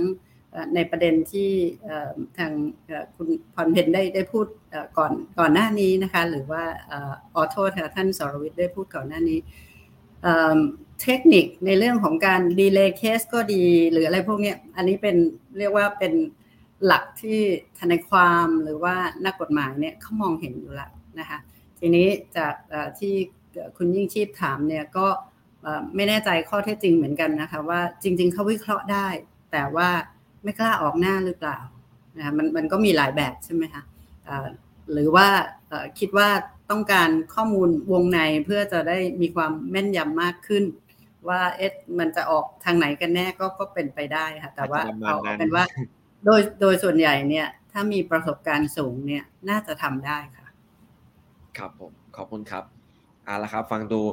ฟังดูยังไม่มีปัญหาอะไรนะครับ ฟังคุณพรเพชรบ้างดีกว่า เพราะคิดว่าคุณพรเพชรน่าจะประสบปัญหามาเยอะนะครับ คุณพรเพชรก็อยู่กับคดีความที่เกิดความไม่เป็นธรรมขึ้นหลากหลายนะครับ ฟังคุณพรเพชรบ้างว่า นักนิติศาสตร์ของเราเรียนจบมาแล้วสถานการณ์เป็นยังไงครับ ค่ะ ก็สวัสดีทุกท่านนะคะ แล้วก็สวัสดีนักกฎหมายที่อยู่ในห้องนี้ด้วยนะคะ ก็เป็นเอ่อ lawyer wannabe นะคะ คือจากอักษรศาสตร์นะคะ ประวัติศาสตร์ แล้วก็เป็นนักสิทธิมนุษยชน ก็มาเรียนรู้กฎหมายจนกระทั่งได้เป็นทนายความเมื่อไม่นานมานี้นะคะ ก็มีประเด็นที่อยากจะพูดอยู่หลายประเด็น แล้วก็ขอบคุณที่ทางคุณเพียรพนอได้พูดถึงว่าบัณฑิตกฎหมายในส่วนเอกชนเนี่ยดูเหมือนจะได้รับการดูแล เอ่อแล้วก็เอ่อมีมีอิติกเขาเรียกมีอะไรนะคะมีมีมีจรรยาบรรณในการทำงานที่ดูไม่น่าเป็นห่วงนะคะเพราะว่ามันมีกรอบหลายกรอบควบคุมอยู่โดยเฉพาะอย่างยิ่งค่าตอบแทนที่ที่สูงด้วย ดังนั้นจรรยาบรรณหรือมาตรฐานต่างๆเนี่ยมันก็ต้องสูงไปด้วยรวมทั้งถึงการติดต่อประสานงานกับองค์กร เอกชนซึ่งมีลักษณะเป็นกิจการของต่างประเทศนะคะ มันก็เลยจะมีอาจจะมีมาตรฐานสากลเข้ามากำกับดูแลด้วย แต่ว่าบัณฑิตกฎหมายที่เรียกตัวเองว่าหน่อยแล้วกันนะคะ ได้เจอเนี่ยเป็นบัณฑิตกฎหมายที่อยู่ในแวดวงของหน่วยงานที่มีอำนาจให้คุณให้โทษประชาชนในด้านสิทธิเสรีภาพอะค่ะ ก็คือพี่ตำรวจ พี่พี่นายทหารพระธรรมนูญนะคะแล้วก็เจ้าหน้าที่ราชทัณฑ์นะคะตัวเองก็มีประสบการณ์ในเรื่องของการพาผู้เสียหายนะคะมูลนิธิเนี่ยทำงานให้ความช่วยเหลือทางกฎหมายด้วยค่ะ แล้วก็ให้ความรู้ทางกฎหมายด้วย แล้วก็ให้ความรู้ด้านสิทธิมนุษยชนกับผู้เสียหาย ครอบครัวของผู้ต้องขังจำเลยในคดีอาญาแล้วก็รวมทั้งผู้เสียหายที่ได้รับผลกระทบจากการละเมิดสิทธิจากรัฐอะค่ะโดยเฉพาะอย่างยิ่งกรณีการทรมานการบังคับให้สูญหายนะคะการจับกลุ่มควบคุมตัวไม่ชอบ แล้วก็ทำงานในพื้นที่ความขัดแย้งใน 3 จังหวัดชายแดนภาคใต้ด้วยอะค่ะ ก็พบว่าบัณฑิตกฎหมายที่เขาอาจจะจบมานานแล้ว หรือเพิ่งจบแล้วมาเป็นในตำรวจใน 3 จังหวัดชายแดนภาคใต้ที่แบบเพิ่งจะได้รับมอบหมายหน้าที่ที่สำคัญนะคะ มาเป็นพนักงานสอบสวนเอยหรือว่ามาทำหน้าที่เป็นเจ้าหน้าที่ในหน่วยงานพิเศษ อย่างเช่น DSI หรือว่ากรณีที่เกี่ยวข้องกับสำนักงานที่ทำหน้าที่พิเศษ เพราะว่าในพื้นที่ แล้วก็หมายถึงสถานการณ์ใหม่ ๆ ในประเทศไทยด้วยค่ะ มันมีกฎหมายพิเศษ ซึ่งมอบอำนาจในลักษณะที่เป็นอำนาจที่มีการจับกุมควบคุมตัวบุคคล แล้วก็ดำเนินการซักถามสอบสวน รวบรวมพยานหลักฐานเนี่ยให้กับเจ้าหน้าที่ส่วนอื่น ซึ่งไม่ใช่พนักงานสอบสวนตามกฎหมายปกตินะคะ ดังนั้นสิ่งที่เราพบเจอก็คือว่าเราคุยกันไม่ค่อยรู้เรื่องอะค่ะ คือ ประมาณว่ากฎหมายพิเศษเนี่ยให้อำนาจค่อนข้างจะกว้างขวาง แล้วก็การตีความอำนาจตามกฎหมายพิเศษ ยกตัวอย่างเช่น กฎอายการศึกอย่างเงี้ยค่ะ เป็นกฎหมายที่มีอายุ 107 ปี ดังนั้นไม่มีทนายสภาทนายความน่าจะยังไม่เกิด หรือกลไกสิทธิมนุษยชนของ UN ที่เป็นมาตรฐานสากลที่เอามาใช้ในเรื่องการคุ้มครองสิทธิประชาชนในด้านกระบวนการยุติธรรม ก็คงยังไม่ได้เขียนเอาไว้ แล้วมันก็ไม่ได้มีการปรับปรุงแก้ไขกฎอายการศึกเลยอะค่ะ ดังนั้นการบังคับใช้กฎอายการศึก มันอยู่กับบุคคลที่ไม่ใช่นักกฎหมาย แล้วทำให้เราในฐานะผู้ที่ทำงานให้กับผู้ที่ได้รับผลกระทบ ที่จะต้องเผชิญหน้ากับภาวะการพิเศษเนี่ย ไม่รู้จะเอาหลักการไหนไปไปพูดคุยกับเขา แต่เขาก็อ้างว่าเขาใช้กฎหมายก็คือใช้กฎอัยการศึก ดังนั้นข้อบทต่างๆที่เรากำลังพูดกันนะคะว่านักกฎหมายใหม่จะปรับตัวได้ไหมโลกใหม่เป็นยังไง มันถูกทำให้เหมือนละครเลยค่ะ คือเรา ก้าวข้ามไปไม่ถึงเลย ดังนั้นการจับกลุ่มควบคุมตัวในบริบทที่พิเศษ และรวมทั้งพรบพรกฉุกเฉินที่ใช้ในสถานการณ์ที่กรุงเทพด้วยค่ะ มันทำให้เราเหมือนอยู่คนละโลกกับโลกความจริง เหมือนเป็นโลกอีกโลกหนึ่งซึ่งเหมือนกับว่านักกฎหมายทั่วประเทศ ก็ปิดตา ปิดหู ไม่อยากเห็นไม่อยากรับรู้ แต่ปล่อยให้ ทนายสิทธิมนุษยชน ปล่อยให้ประชาชนผู้ต้องการใช้สิทธิเสรีภาพเนี่ยไปเผชิญกับกฎหมายที่มันล้าหลังไม่มีเซฟการ์ดไม่มีมาตรการป้องกันการละเมิดสิทธิมนุษยชนขั้นพื้นฐานโดยลำพังอะค่ะ แล้วก็ปล่อยให้เราไปพูดคุยกับบัณฑิตกฎหมาย ซึ่งเป็นอยู่ในในชุดทหารตำรวจที่ไม่ได้ใช้กฎหมาย แต่ใช้ กฎอายการศึกหรือพรกฉุกเฉิน อันนี้เป็นปัญหาแรกที่เจอมาในฐานะที่ทำงานด้านสิทธิมนุษยชน แล้วก็ตอนนี้จะทำหน้าที่เป็นทนายความก็พบว่าหลาย ๆ เรื่องมันเหมือนตำราคนละเล่ม แต่ทุกคนก็อ้างว่าเขาใช้กฎหมายเหมือนกันอย่างเงี้ยค่ะตรงนี้ไม่แน่ใจว่าจะแก้ยังไง ถ้าไม่แก้ที่ ต้นเหตุก็คือเราก็ต้องยกเลิกกฎหมายพิเศษที่มันล้าหลังออกไป เพราะมันถูกเอามาเป็นข้ออ้างในการยกเว้นละเว้น แล้วก็เป็นข้อยกเว้นของการใช้กฎหมายปกติ ซึ่งมันไม่สมควรที่จะทำแบบนั้นตลอดไปตลอดการ คือพรกฉุกเฉินก็ควรจะใช้ในระยะเวลาสั้น ๆนะคะ แล้วก็ยุติไป แล้วก็เริ่มใช้กฎหมายปกติกฎอัยการศึกก็เช่นกันนะคะ อันนี้ก็เป็นเป็น เรื่องใหญ่มากสำหรับมุมมองของภาคประชาชนนะคะ ยังไม่ได้พูดถึงอีกกฎหมายประเภทหนึ่งก็คือกฎหมายยาเสพติด ซึ่งก็เป็นกฎหมายที่นักกฎหมายกลุ่มที่พูดคุยเมื่อสักครู่ค่ะตำรวจอายการศาลก็ต้องใช้อยู่ตลอดเวลา เพราะมันทำให้มีผู้ต้องขังนะคะจำเลยในคดียาเสพติดในเรือนจำสูงถึง 80%จากจำนวน 3 0 0แสนกว่าคน กฎหมายยาเสพติดเป็นกฎหมายที่ นักกฎหมายหลาย ๆ ส่วนไม่อยากจะเข้าไปมีส่วนเกี่ยวข้องเท่าไหร่ เพราะมันมีขั้นตอนต่างๆ ที่ไม่สอดคล้องกับหลักนิติธรรม แล้วก็มันไม่ได้ทำให้เกิดความเป็นธรรมจริง ๆ นะคะ แล้วก็เรื่องยาเสพติดเนี่ยมันก็จะอาจจะพูดได้เยอะนะคะ ว่ามันควรจะเป็นสิ่งที่เป็น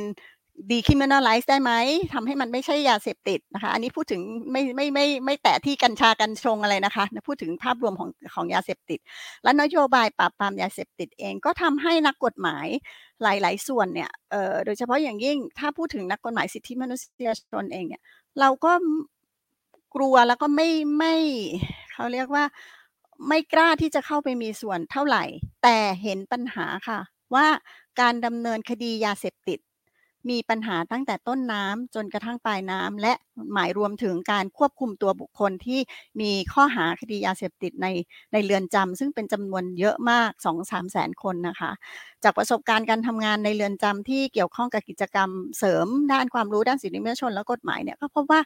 เกือบเกือบร้อยทั้งร้อยเลยค่ะ เป็นผู้ยากจนด้อยโอกาสทางเศรษฐกิจ ดังนั้นเออกำลังเรากำลังพูดถึงเรื่องนักกฎหมายในโลกใหม่ แต่อย่าลืมโลกเก่าของเรานะคะ โลกเก่าที่เราทำให้จำเลยที่เป็นคนจนคนด้อยโอกาสในสังคมเนี่ยเข้าไปอยู่ในมุมมืดๆจำนวนเป็นแสนคน แสนคนสองแสนคนนี่แบบยืนยืนตัวเลขนะคะ แต่ถ้าเราลองทบทวนไปถึงราชทันมีมากี่สิบปีแล้ว ลงคูณไปนะคะ มีกลุ่มประชากรที่เรียกว่าครอบครัวผู้ต้องขังหลายล้านคนนะคะ ดังนั้นความรู้ทางกฎหมายของครอบครัวผู้ต้องขัง ความรู้ทางกฎหมายของจำเลย มีน้อยมากค่ะ แล้วก็ความรู้โดยเฉพาะอย่างยิ่งการตกเป็นจำเลยในคดีอาญาที่อาจจะมีการละเมิดสิทธิมนุษยชนร่วมด้วยอย่างเช่น ควบคุมตัวไม่ชอบ ถูกซ้อมทรมาน ถูก รีดไถถูกดำเนินการอะไรต่างๆ โดยเจ้าหน้าที่รัฐ ซึ่งเขาก็อ้างว่าเขาใช้กฎหมายอะค่ะ มีความยากลำบากมากที่จะเอาคนผิดมาลงโทษ มีความยากลำบากมากที่จะทำให้ความเป็นธรรมเกิดขึ้นในสายตาของประชาชนที่ตกเป็นจำเลยเป็นครอบครัว เราก็อาจจะพูดถึงเรื่องเราต้องรักษาสิทธิของผู้เสียหายด้วย แต่กรอบกฎหมายของเราเนี่ยเราจำกัดสิทธิของจำเลยเอ่อโทษทีเราให้โอกาสนะคะ ผู้เสียหายเนี่ยให้โอกาสกับเจ้าหน้าที่รัฐเนี่ยทำแทนผู้เสียหาย จนบางครั้งมันอาจจะเกินเลยอะค่ะอย่างเช่นตำรวจเนี่ยเจอเจอผู้ต้องหาคดีข่มขืนหรือคดีที่มีลักษณะเป็นเป็นเป็นเป็นปีศาจของสังคมอะไรที่มันเลวร้ายเนี่ยสมัยก่อนก็คงตบไว้ก่อนเลย เอาให้เอาให้คามือไปก่อนนะคะ ตอนนี้ก็อาจจะทำแบบนั้นไม่ได้เพราะสื่อหรือเทคโนโลยีต่างๆ ก็ใช้เทคโนโลยี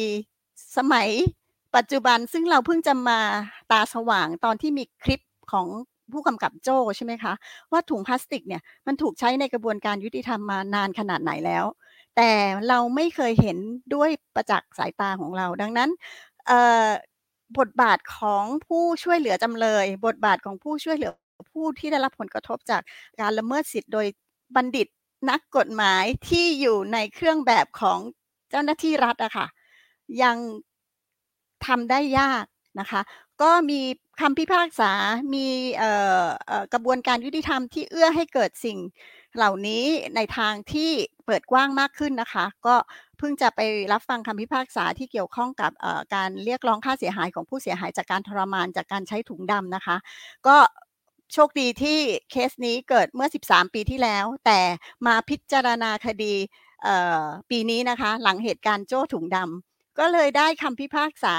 ที่ค่อนข้างจะเข้าใจสถานการณ์ของการใช้ถุงดำคุมศีรษะผู้ต้องสงสัยนะคะ แล้วก็เขียนบรรยายที่ค่อนข้างจะน่าสนใจรวมทั้งการอ้างอิงถึงหลักการสากลด้วยอะค่ะ ก็เอ่อไม่รู้ว่าเวลายังมีอีกไหม แต่ว่าก็จะเป็นประเด็นที่อยากจะนำเสนอว่านักกฎหมายในโลกใหม่ที่กำลังจะก้าวไปข้างหน้าค่ะ อยากให้กลับมาทวนเชิญครับ โลกใบเก่าด้วยค่ะ โลกใบเก่าที่ทำให้จำเลยประชาชนที่ไม่ได้รับความเป็นธรรมเนี่ยตกอยู่ในมุมมืด แล้วก็ไม่ได้รับความเป็นธรรมตลอดกระบวนการยุติธรรม ไม่ได้รับการพิจารณาคดีที่เป็นธรรมตั้งแต่ต้น และอาจจะไม่ได้ถูกปฏิบัติตามหลักการที่สำคัญก็คือ หลักประกันว่าผู้พิพากษาเนี่ยมีความเป็นอิสระไม่มีอคตินะคะ แล้วก็ใช้กฎหมายเดียวกันทั่วหน้ามีมาตรฐานนะคะ ครับผมขอบคุณครับพี่หน่อยจริง ๆ จะบอกว่ามันเป็นโลกใบเก่าก็ไม่ถูกซะทีเดียว ขออนุญาตเรียกพี่หน่อยเลยเพราะพี่หน่อยเรียกตัวเองว่าหน่อยนะฮะอ่าอ่าคือปัญหาที่พี่หน่อยพูดคงไม่ใช่ปัญหาโลกใบเก่า แต่ว่าเป็นปัญหาที่ก็ยังอยู่ตอนนี้แหละนะครับ แต่อยากจะถามพี่หน่อยว่าอ่าคือสมัยผมเจอพี่หน่อยครั้งแรกเมื่อประมาณ 13 ปีที่แล้วนะฮะก็ต้องยอมรับว่าตอนนั้นผมเพิ่งเรียนจบออกมา แล้วก็ผมไม่รู้เรื่องพวกนี้เลยนะฮะพูดจริงๆ ผมไม่รู้เลยนะผมก็มาอืมเรียนรู้จาก พี่พี่หน่อยและพี่ๆทั้งหลายโดยในทางปฏิบัติเนี่ยแหละ แต่อยากจะถามว่า เอ๊ะแล้วรุ่นน้องๆ รุ่นเนี้ยฮะสักแบบห้าปีสิบปีเนี่ยอ่าเขามาพร้อมกับความรับรู้ปัญหาที่มันเกิดขึ้น ในสังคมในกระบวนการยุติธรรมบ้างไหมครับ เส้นแบ่งมีชัดเจนเลยนะคะ ถ้าเป็นเอ่อมูลที่เราจะรับนักศึกษาจบนิติศาสตร์ใหม่ในในนามของ เอ่อเอ่ออะไรที TVS เขาเรียกอะไรนะ Thai Volunteer Service นะคะมอสมูลที่อาสาสมัครเพื่อสังคมมาตลอดมอสครับ13 ปีเนาะมอสซึ่งซึ่งเส้ปีนนี้แบ่งซึ่งปีนี้ผรัมบก็รับแต่ว่าองค์กรพี่หน่อยได้คนที่ผมเลือกไปนะอ้าวแข่งกันเห็นไหมชวนพูดตอนนี้เราเลือกเด็กอักษรศาสตร์กันแล้วนะคะ เราไม่เลือกเด็กนิติศาสตร์แล้วนะคะ ก็อย่างนี้ค่ะ ก็คือ 13 ปีเราก็รับอาสาสมัครทุกปีนะคะ แล้วก็มีเส้นแบ่งที่ค่อนข้างชัดเจนในมุมมองของออนักศึกษากฎหมายที่ออกมาทำงานนะคะ เส้นแบ่งเมื่อสองสามปีนี้เองค่ะบัณฑิตจบใหม่ รวมทั้งนักนิติศาสตร์ด้วย กล้าพูด กล้าคิด กล้าถามมากกว่าเมื่อห้าเมื่อสามปี หรือห้าปีหรือเจ็ดปีที่แล้วหรือแปดปีที่แล้วด้วยซ้ำหน่อยไม่รู้ว่าซีรีส์เกาหลีอันเล่มเเรื่องไหนมันทำให้ให้นักนัก เยาวชนไทยแล้วก็คนในสังคมไทยตั้งคำถามกับความยุติธรรม และความไม่เป็นธรรมทางสังคมได้ได้ดังขึ้นมาก ๆนะคะ ก็รู้สึกว่า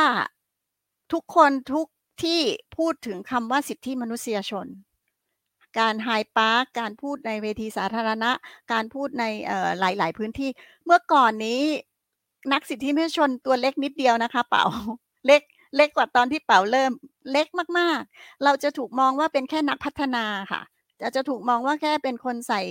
ใส่เอ่อใส่กางเกงเลใส่ย่าม ใส่รองเท้าแตะแบบต้องไปอยู่ในชุมชนสถาเอ่อเหล่านั้นเท่านั้นถึงจะเป็นเป็นนักพัฒนา นักสิทธิมนุษยชนเป็นคำใหม่ แล้วก็ นักต่อสู้เพื่อสิทธิมนุษยชนก็เป็นคำใหม่ Human Rights Defender ซึ่งทาง UN ก็ก็จะจะจะใช้คำนี้จนทำให้เกิดการยอมรับมากขึ้นกับคนรุ่นใหม่อะค่ะ เพราะว่าอย่างที่ได้พูดกันว่าสื่อต่างๆ หรือภาษาของสากลเนี่ยมันเข้ามาอยู่ในตัวเด็กๆ ของเยาวชนทุกคนแล้วอะค่ะหลานอายุ 10 ขวบ 8 ขวบก็พูดต่อต่อเป็นภาษาอังกฤษได้ โดยที่ไม่ได้ต้องเรียนในโรงเรียนอินเตอร์เขาก็สามารถทำได้ ดังนั้นการ ทำความเข้าใจกับนักศึกษาใหม่ ๆ อย่างที่อาจารย์มุนินจะต้องจัดดำเนินการสอนเนี่ยค่ะ ต้องพลิกตำราเลยนะคะ คือน้องๆมีคำถามใหม่ ๆ มากมาย และคำถามเหล่านั้นจริง ๆ มันอยู่แล้วอะค่ะ ในหลักการด้านสิทธิมนุษยชนที่ประเทศไทยเองก็เป็นประเทศที่ไปเริ่มก่อตั้ง UN ไปลงนามในอนุสัญญาฉบับต่างๆ แต่ประเทศไทยตลอดมา โดยเฉพาะในแวดวงกฎหมาย ไม่ยอมรับหลักการด้านสิทธิมนุษยชนในกฎหมายไทยแบบตรงไปตรงมา พยายามจะบอกว่ากฎหมายเราทัดเทียมหลักสากลแล้ว กฎหมายเรามีความพร้อมที่จะปฏิบัติกับทุกคนอย่างเท่าเทียมกันตามหลักสากล แต่จริงๆ ไม่ใช่เลยนะคะ ตัวกฎหมายนะพร้อม ลองไปอ่านดูเทียบดู แทบจะไม่มีอะไร ถ้าไม่ใช่กฎหมายใหม่ในยุคคอสช แล้วก็ยุคนี้นะคะ กฎหมายเดิมที่ที่ที่เคยเขียนแล้วก็แก้กันเนี่ย หน่อยก็เชื่อว่ามีความทัดเทียมระระดับสากล แต่นักกฎหมายอะค่ะ ไม่ได้มีแนวคิดสากล เท่ากับตัวกฎหมายมี ดังนั้นหลักการด้านสิทธิมนุษยชนที่เราทนายสิทธิพยายามจะเขียนลงไปในคำร้องคำฟ้องคำแก้อุทธรณ์คำอุทธรณ์ซึ่งตอนนี้ก็สู้คดีอยู่นะคะ ในฐานะตกเป็นจำเลยคดีข้อหาละเมิดพรบความสะอาด ละเมิดพรบเครื่องเสียงนะคะละเมิดพรบจราจร แล้วก็ขัดขวางการปฏิบัติการของเจ้าหน้าที่โดยที่เราไม่ปั๊มนิ้วสิบนิ้วนะคะ ในคดีละหูโทษสารแขวงอะค่ะ เราก็ปฏิเสธแล้วก็ไม่ยอมเสียค่าปรับ ตอนนี้ตกเป็นจำเลย ก็อยู่ในขั้นตอนของการไต่สวนมูลฟ้อง เราพยายามขอให้ไต่สวนมูลฟ้องนะคะศาลก็ไม่ไต่ก็ยังอุทธรณ์อยู่ ก็สู้ไปเต็มที่อะค่ะ เพราะว่าเราไม่มีเงินเจ็ดร้อยบาทที่จะไปจ่ายค่าปรับนะคะ เราก็ก็จะสู้ ก็ก็คือพยายามจะยงว่าความความความยากของการเป็นนักกฎหมายของไทยก็คือ จะทำยังไงให้นักกฎหมายไทยยอมที่จะเข้าใจว่ากฎหมายไทยก็มีหลักการด้านสิทธิมนุษยชนอยู่ด้วย และยอมเธอค่ะว่ายอมหยิบยกหลักการด้านสิทธิมนุษยชนเอาเข้ามาเพื่อประกอบการวินิจฉัย ประกอบการไต่สวนมูลฟ้อง ประกอบการไต่สวนการตายประกอบคดีที่เกี่ยวข้องกับสิทธิเสรีภาพอะค่ะ อาจจะต้องยอมที่จะสละความเป็นชาติ นิยมไหมคะในในในรักในตัวนักกฎหมาย แล้วก็เอาหลักการสากลเนี่ย เข้ามาเทียบเคียงนะคะ ค่ะ ใช่ค่ะ ครับผมขอบคุณครับพี่หน่อยครับ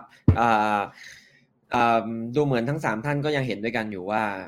โลกใหม่ มันก็ทำให้งานของอาจารย์มุนินถูกคาดหวังหรือรับความกดดันน้อยลงนะครับ เพราะว่า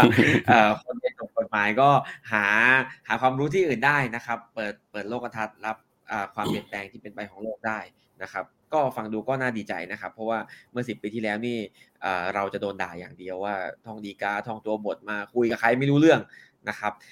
ฟังอาจารย์มุนินบ้างครับ แต่ว่าอยากให้อาจารย์เริ่มจากผู้ที่อยู่ในแวดวง observe สิ่งที่เป็นไปก่อนว่าคุณภาพของบัณฑิตนิติศาสตร์ของเราเป็นยังไงตอบสนองกับความต้องการของสังคมได้ไหมครับ เชิญอาจารย์ครับ ครับขอบคุณนะครับ แล้วก็สวัสดีทุกท่านนะครับ จริงๆจริง ๆ ถ้าเกิดพูดถึงความสามารถของนักกฎหมายไทยเนี่ยก็ต้องต้องบอกว่าจริง ๆ ส่วนใหญ่ก็เป็นเป็นคนที่มีความรู้ความสามารถนะครับ แล้วก็สามารถปรับใช้กฎหมายได้ในสาขาส่วนใหญ่นะครับในปัญหาทางกฎหมายส่วนใหญ่ก็แล้วกันนะครับ แต่ทีนี้ถ้าเกิดเรามองในกระบวนการผลิตนักกฎหมายเนี่ยตั้งแต่ต้นไปจนจนจบเนี่ยไอไอความเก่งของนักกฎหมายไทยเนี่ยมันเกิดขึ้นในส่วนไหนของกระบวนการนะครับ ถ้าเกิดว่าเราพยายามแยกกระบวนการในการผลิตนักกฎหมายสักคนเนี่ยเริ่มต้นจากจากอินพุตนะครับเรามีวัตถุดิบก็คือตัวน้องๆนักเรียนที่จบจากโรงเรียนมัธยมนะครับ หรือคนที่เข้าสู่มหาวิทยาลัยอาจจะเป็นเหมือนคุณพรเพนซึ่งจบสาขาอื่นมาก่อนนะครับ ก่อนที่เข้ามาเรียนในในระบบการศึกษากฎหมายนะครับ แล้วก็ส่วนที่มันเป็นโรงงานแล้วกันผมนี่โรงงานคือกระบวนการในการผลิตนักกฎหมาย ซึ่งในโรงงานเนี่ยมันก็จะมีทั้งส่วนที่เป็นมหาวิทยาลัยใช่ไหมครับ และส่วนที่เป็นถ้าเกิดใครที่ต้องการจะมีคุณสมบัติที่จะเป็นผู้พักษายการก็คือส่วนที่เป็นที่เนติบัณฑิตยสภานะครับคือจริงๆเนติบัณฑิตยสภาเนี่ยเป็นองค์กรกำหนดนโยบายองค์กรที่มีบทบาทก็คือตัวสำสำนักอบรมเนนะครับนะอันนี้คือก็เป็นเครื่องจักรอีกเครื่องหนึ่งในในโรงงานแล้วกันนะครับแล้วสุดท้ายเนี่ยนะครับตัวตัวเอาต์พุตนะครับก็คือนักกฎหมายที่ถูกผลิตออกมาไปทำงานในภาคส่วนต่างๆของสังคม ทีนี้ถ้าเกิดเรามองย้อนกลับไปในอดีตเนี่ยถามว่าไอ้ความเก่งของนักกฎหมายของเราเนี่ยนะครับอย่างอย่างพี่แมวเพียงพนออาจารย์สรวิทย์นะครับหรือหรือว่าพี่หน่อยเนี่ยนะครับทั้ง 3 ท่านเนี่ยผมผมเชื่อว่าถ้าเกิดเรามองในภาพรวมเนี่ยนักกฎหมายยุคเก่าเนี่ยความเก่งเนี่ยผมผมยังคิดว่ามันน่าจะเกิดแน่นอนในมหาลัยก็คงมีส่วนสำคัญนะครับในระดับหนึ่งในการหล่อหลอมนะครับตัวบัณฑิต นะแต่ผมเชื่อว่าความเก่งมันน่าจะเกิดตรงหลังจากที่ออกไปเป็นนักกฎหมายแล้ว อย่างเช่นskill ในทางปฏิบัตินะครับ ทักษะในทางปฏิบัตินะครับนะอะไรต่างๆเนี่ยมันเกิดขึ้นจากการเรียนรู้นะครับนะจากการทำงานด้วยตัวเองนะครับ แต่มันอาจจะไม่ได้เกิดขึ้นในในโรงงานนะฮะมากอย่างที่มันควรจะเป็นนะครับ ถ้าเรามองย้อนกลับไปตั้งแต่ต้นทางเลยคือว่าไอ้ตั้งแต่ย้อนมองนี่คือระบบเก่าก่อนแล้วกันนะครับ เราพูดถึงย้อนกลับไปสัก ยี่สิบสิบยี่สิบปีนะครับอาจจะรวมถึงสมัยผมด้วยที่เป็นเป็นเป็นนักศึกษากฎหมายเนี่ยนะครับนะเมื่อ 25 ปีก่อนนะครับเราดูเราดูตัว Input นะครับก็คือวัตถุดิบที่เข้ามาในโรงงานเนี่ยนะครับต้องบอกว่า Input ตัวนักเรียนเนี่ยมาจากสภาพแวดล้อมที่เรียนที่โรงเรียนเนี่ยคือครูเป็นเรื่องของการป้อนอะเป๋าคงนึกออกนะผมไม่แน่ใจว่าสมัยเป๋าเนี่ยนะครับย้อนกลับไปเมื่อปี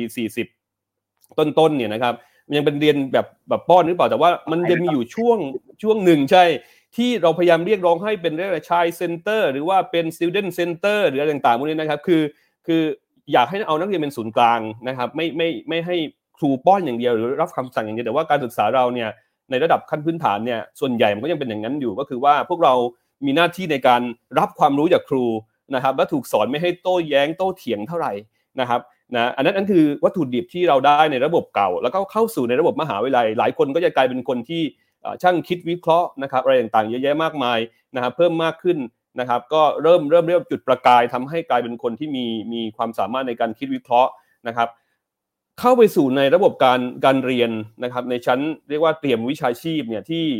สำนักอบรมเนนะครับ ผมคงไม่ต้องพูดย้ำลงไปมากนะครับ เพราะว่าเขียนในบทความไปเรียบร้อยแล้วแล้วนักกฎหมายทุกคนก็ทราบดี โดยเฉพาะคนที่จบเนมาว่าเรียนในการสไตล์การเรียนเป็นยังไงนะครับ แล้วก็ข้อสอบ เป็นยังไงนะครับนะอันนี้นะครับทุกคนทราบดีนะครับนะแล้วก็ออกจากไอกระบวนการลงออกจากโรงงานออกจากมหาลัยใช่ไหมครับไปเนออกไปแล้วเนี่ยนะครับนะก็ต้องไปหาประสบการณ์ไอความรู้บางคนมีตัวทนายใช่ไหมครับบางคนมีเนเอาเอาถามเปาอย่างนี้เปามีคงมีเนอยู่ในมือนะครับ เป๋าคงมีตัวทนาย ถามว่าเวลาที่เป๋าเดินออกไปเนี่ย พร้อมกับเนหนึ่งหนึ่งใบนะครับ พร้อมกับตัวทนายหนึ่งใบเนี่ย เรามีความมั่นใจที่จะประกอบวิชาชีพได้อย่างอย่างเรียกว่าเรารู้สึกว่าเราเป็นทนายสามารถว่าความในศาลได้ได้เลย หรือไม่ด้วยความมั่นใจนะครับ แต่ผมเชื่อว่าส่วนใหญ่ไม่ใช่ ไม่เลยนะครับ คือเรามีแค่คุณสมบัติมีกระดาษหนึ่งใบ ไม่มั่นใจคือ เรามีกระดาษหนึ่งใบนะครับ เรามีใบแสดงคุณวุฒินะครับ ซึ่ง ผมคิดว่าบางคนก็ฝึกจริงจังนะครับ ก็ก็ก็สามารถตัวอันนี้มีตัวทนายอยู่นะครับ ผมเองก็ก็สอบผ่านสอบตัวทนายต่างๆเหมือนเหมือนคนอื่นนะครับจะถามว่าผมทำงานได้จริงๆไหมนะครับ ก็ก็ไม่นะครับนะยังยังยังเรียกว่าต้องต้องฝึกอะไรอีกเยอะมากเพราะว่าระบบในโรงงานเราเนี่ยมันไม่ได้เทรน เพื่อให้เราพร้อมออกไปนะครับ พร้อมที่จะเรียกว่าไปทำงานในทางปฏิบัตินะครับนะ เราต้องใช้เวลาอีกประมาณ 3 ปี 5 ปี หรือ 10 ปีในการในการฝึกเรียนรู้นะครับประสบการณ์ในทางปฏิบัติเพื่อให้เป็นนักกฎหมายที่เก่งนะครับอย่างอย่างอย่างอย่างพี่แมวอย่างนี้นะครับในภาคเอกชนนะครับนะมีประสบการณ์อะไรต่างๆในทางปฏิบัติก็เกิดมาจากการเรียนฝึกเรียนรู้อะไรต่างๆเนี่ยนะครับหลังจากที่ออกไปทำงานแล้วนะครับต้องยอมรับว่าการฝึกในช่วงตั้งแต่ยุคเก่าไปถึงยุคปัจจุบันเนี่ยนะครับในในในในส่วนของการทำงานเนี่ยอย่างที่พี่แมวพูดหรือว่า คุณพรเพนพูดนะครับว่าภาคเอกชนเนี่ยเขาเปลี่ยนแปลงเร็วมากนะครับ เนื่องจากว่ามันมีเรื่องของมาตรฐานสากลมันเรื่องการค้าการลงทุนที่มันเปลี่ยนค่อนข้างเร็วเพราะ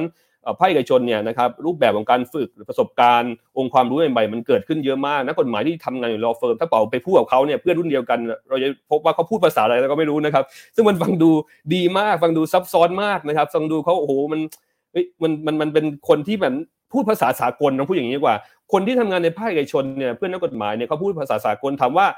ความสามารถในการพูดภาษาสากลมันเกิดมาจากกระบวนการเรียนรู้ที่มหาวิทยาลัยมากไหมก็ก็คงจะมีฐานอยู่ระดับหนึ่งนะครับ เรียนเรียนมาจากที่เนไหมก็คงไม่คงไม่ใช่นะผมคิดว่าอย่างนั้นนะครับ แต่ว่าเกิดมาจากการเรียนรู้ในการทำงานทางทางปฏิบัติซะมากกว่านะครับ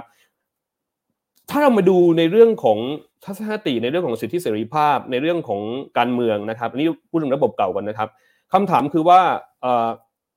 นักกฎหมายมีแนวโน้มที่ออกมาเนี่ยจะมีจะมีก็เรียกว่าจิตสำนึกในเรื่องพวกนี้มากน้อยแค่ไหน ผมผมเชื่อว่ามหาวิทยาลัยเนี่ยนะครับได้กระตุ้นเยอะมากนะครับผมผมผมคิดว่าอย่างนี้มหาลัยหลาย ๆ มหาลัยนะครับ จุฬาธรรมศาสตร์นะครับมอชมออะไรต่างๆเนี่ยครับผมเชื่อว่าเราพยายามปลูกฝังพยายามกระตุ้น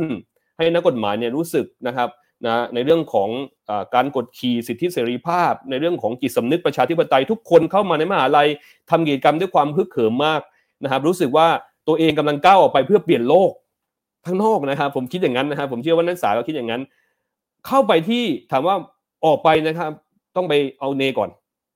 ต้องเอาต้องเอาตัวทนายก่อนคำถามคือว่า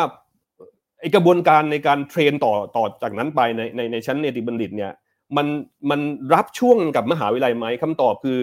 ดูจากรูปแบบการเรียนดูจากดูจากอะไรนะฮะดูจากข้อสอบอะไรต่างๆเนี่ยมันมันไม่ได้ไม่ใช่เป้าหมายหรือคุณค่าที่เขาทากันอยู่นะครับเพราะฉะนั้นแล้วเนี่ยผมคิดว่าหลายคนเนี่ยต้องปรับตัวเองว่า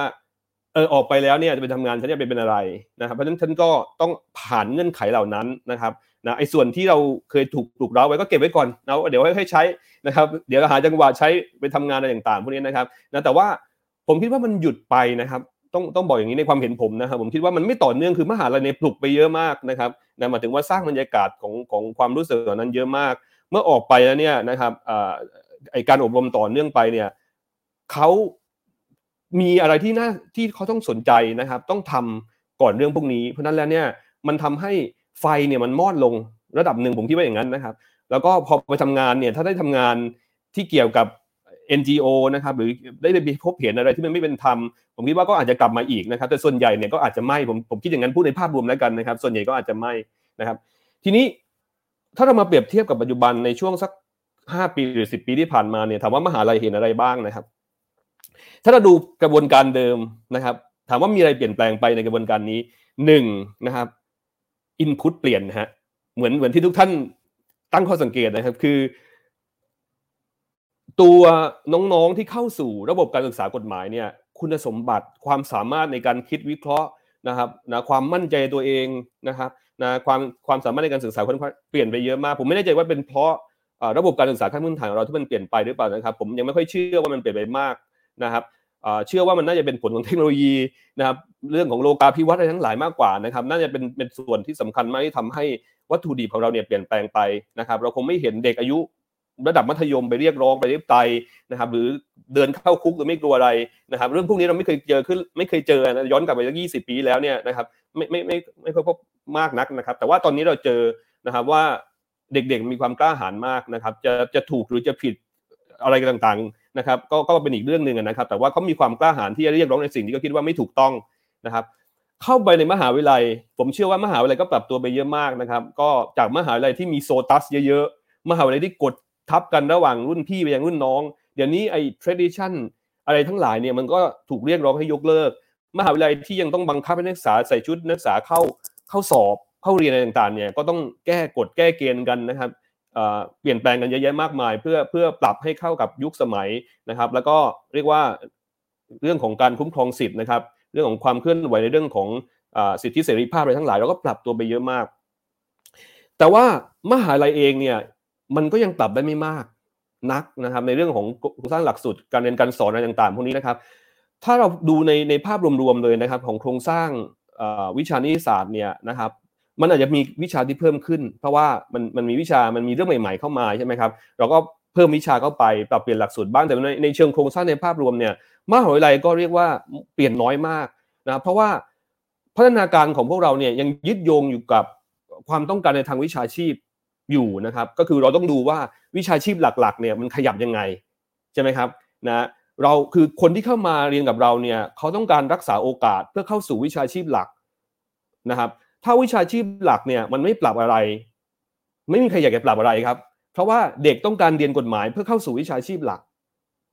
นะครับคำถามก็คือว่าถ้าเรามองไปดูที่เนติบัณฑิตยสภาสำนักอบรมเนนะครับนะหรือว่าดูกฎเกณฑ์ นะขออนุญาตอาจะสวิตเป็นผู้พิพากษานะดูกฎเกณฑ์ผู้พิพากษาในการเราพบว่ามันมีการเปลี่ยนแปลงน้อยมากนะครับในในในเรื่องของโครงสร้างหลักสูตรของเนของสำนักอบรมเนนะครับหรือแม้กระทั่งกฎเกณฑ์การรับผู้พิพากษาในการทั้งหลายเนี่ยมันมีการเปลี่ยนแปลงเหมือนกันแต่ว่าเปลี่ยนแปลงในระดับรายละเอียดหรือดีเทลอย่างเช่น ข้อสอบอะไรพวกนี้นะครับก็ก็มีเปลี่ยนไปบ้างแต่ว่าในเชิงโครงสร้างเนี่ยมันไม่ได้ต่างไปจากระบบเก่าเลย ทีนี้ถ้าไอโรงงานเนี่ยมันไอเครื่องจักรมันไม่เปลี่ยนนะครับ มหาวิทยาลัยที่เป็นเครื่องจักรหนึ่งเนี่ยเปลี่ยนน้อยมากใช่ไหมครับเรามีข้อจำกัดมากเลยนะครับนะภารกิจเราก็เยอะมากนะครับ ต้องฝึกปฏิบัตินักศึกษามีต้องแบกรับความคาดหวังของทุกภาคส่วนนะที่ต้องทำให้นักศึกษาทุกคนเมื่อจบมหาลัยแล้วนั้นต้องเป็นทุกอย่างอะไงเนี่ยต้องพูดอย่างนี้แล้วกันนะครับทั้งจริงๆบางเรื่องไม่ใช่หน้าที่เราด้วยซ้ำในการในการจะสร้างตัวนักนักศึกษาบัณฑิตกฎหมายนะครับ มหาลัยเนี่ยเครื่องจักรก็คือเครื่องชิ้นแรกในโรงงาน มหาลัยไม่เปลี่ยนนะฮะเปลี่ยนน้อยมากเลย เราเปลี่ยนไม่ได้เราอยากเปลี่ยนนะครับ ไปถามอาจารย์ส่วนใหญ่ผมเชื่อว่าทุกคนเนี่ยพูดกันมาเป็นสามสี่สิบสิบปีเป็นอย่างน้อยนะครับนะผมผมเชื่อว่าสิ่งที่ผมพูดในบทความเนี่ยไม่ใช่เป็นเรื่องใหม่เลยนะครับ มีคนบอกว่าไม่ใช่เรื่องใหม่นะเป็นเรื่องเก่ามากที่คุยกันมาตลอดสามสี่สิบปีที่ผ่านมาเนี่ยนะมหาลัยเปลี่ยนน้อยมาก ถามว่าองค์กรที่ทำหน้าที่อบรมในทางวิชาชีพเปลี่ยนไหมเครื่องจักรนั้นน่ะไม่เปลี่ยนครับยังเหมือนเดิมใช่ไหมครับยังเหมือนเดิมทุกอย่างถามว่าอินพุตที่มันดีเลิศนะครับเป็นวัตถุ วัตถุดิบชั้นเลิศนะครับจากสมัยผมคนรุ่นผมเนี่ยเป็นเกรด C หรือเกรด B เกรด C อย่างนี้นะครับนะปัจจุบันมันมีวัตถุดิบเกรด A แล้วเนี่ยเข้าไปสู่เครื่องจักรเดิมนะครับผมผมไม่คิดว่ามันจะออกมาดีขึ้นกว่าเดิมมากนัก สุดท้ายเนี่ยวัตถุดิบวัตถุดิบเกรด A เนี่ยก็ต้องพยายามปรับตัวเองให้เข้าสู่สภาพแวดล้อมเพื่อทำไมครับเข้าสู่วิชาชีพหลักให้ได้